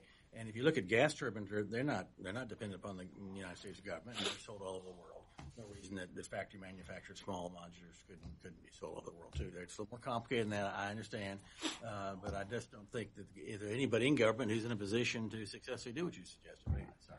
No, well, I was going to say that um, to this comment, this point about military industrial complex or, or energy market, um, even the DoD struggles even to maintain two competitors once you get to a degree of complexity like the Predator or the, the 35 or a satellite system or GPS in order to maintain the veneer of competition, even almost.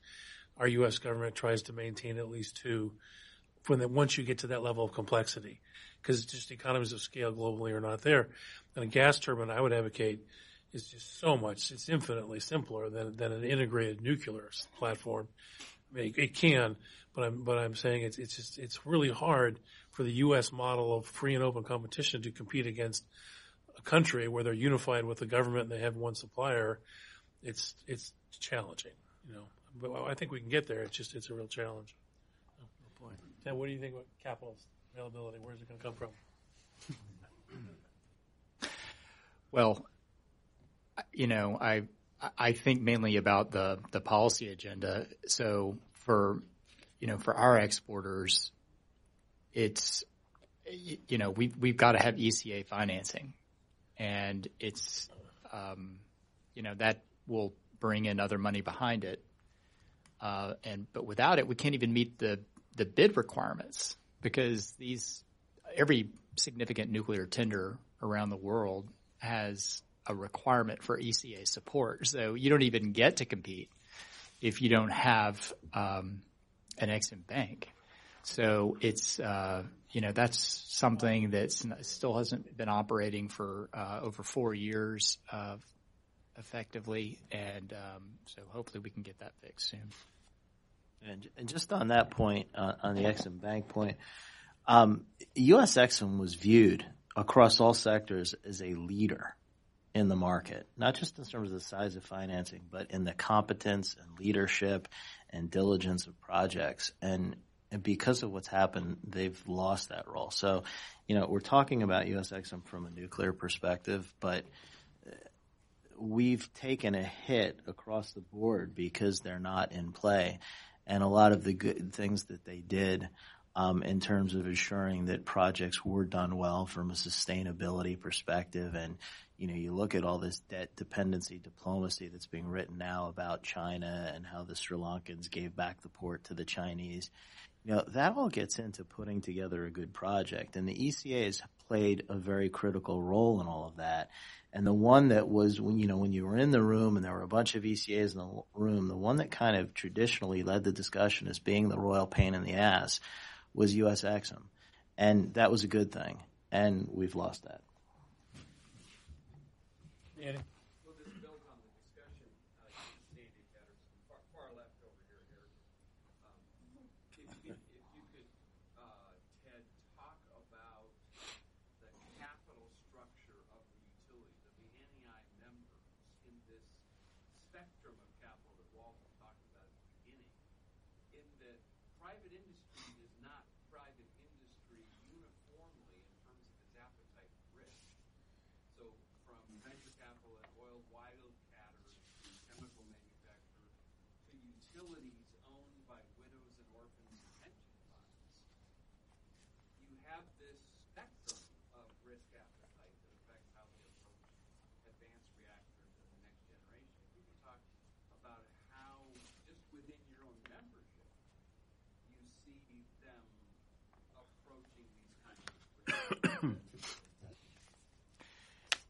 Well, they're you know if you're talking about the advanced reactor companies, yeah. they're mostly very small, and they um, and you know some of the larger companies. Uh, you know, may may have larger uh, capitalization, but they've got lots of constraints on them.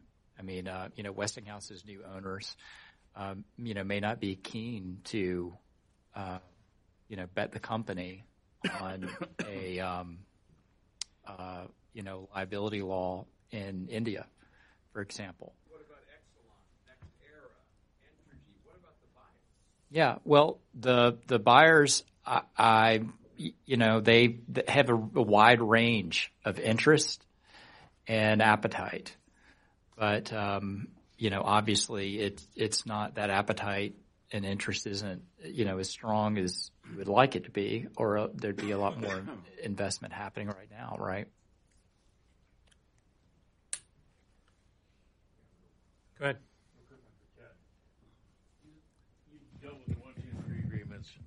Uh, Jim Justin here again. You've dealt with the one, two, three agreements with, you know, through NEI, probably extensively. Is there a way to, to put more teeth into these so that we actually get something out of it rather than merely opening up ourselves to technology transfer, which to a great extent seems to be a one-way street? Yeah. I mean, why can't we, for example, have put into the Korean agreement that, you know, you will buy a certain percentage of Westinghouse parts or with Saudi Arabia that you will buy five SMRs. Is there a way to put that kind of leverage into it, or is that not well, realistic? Well, strictly speaking, it's uh, as as uh, Al uh, Burkhart here would would tell you, it's a 123 agreement is a non-proliferation agreement set out in the Atomic Energy Act, Section 123, and and and and that's that's its function. But you know, countries um, will do uh, agree to uh, other things in the context of negotiating a 123. And Paul mentioned earlier that in the case of India, uh, when it was really coming down to the wire, U.S. Uh, uh, State Department diplomats really drove a hard bargain and uh, got a, a, letter of intent from um, Shiv Shankar Menon their national security advisor at the time to procure 10,000 megawatts of U.S. technology on at least two sites and to adhere to all uh, to adhere to uh, the Convention on Supplementary Compensation. Now, they didn't exactly fulfill, especially the liability part, but uh, you know, the, the, it remains to be seen. Uh, you know, they've designated two sites for U.S. companies there.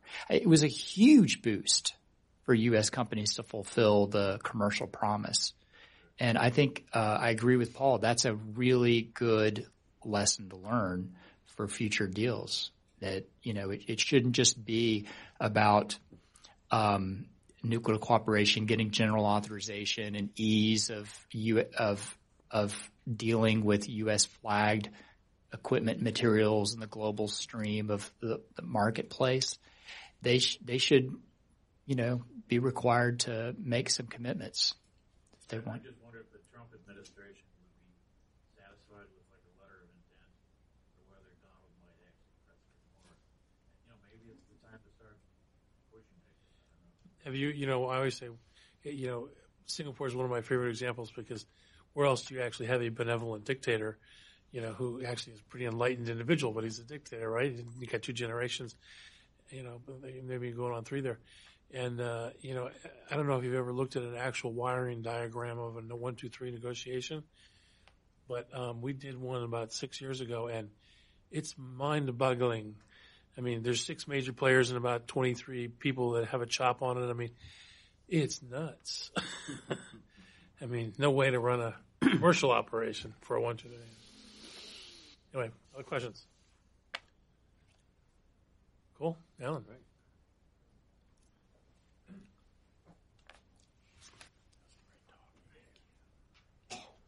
Uh, if there's no other questions, let's please uh, give the second panel a hand. Thank you so much, Walter, for, for moderating. Thank you, Scott, Paul, and, and Ted for joining us. Um, we do have a hard stop at uh, fairly soon. So uh, there will be lunch served out in the area where the handouts were placed. So uh, please go outside and, and we can continue the discussion there.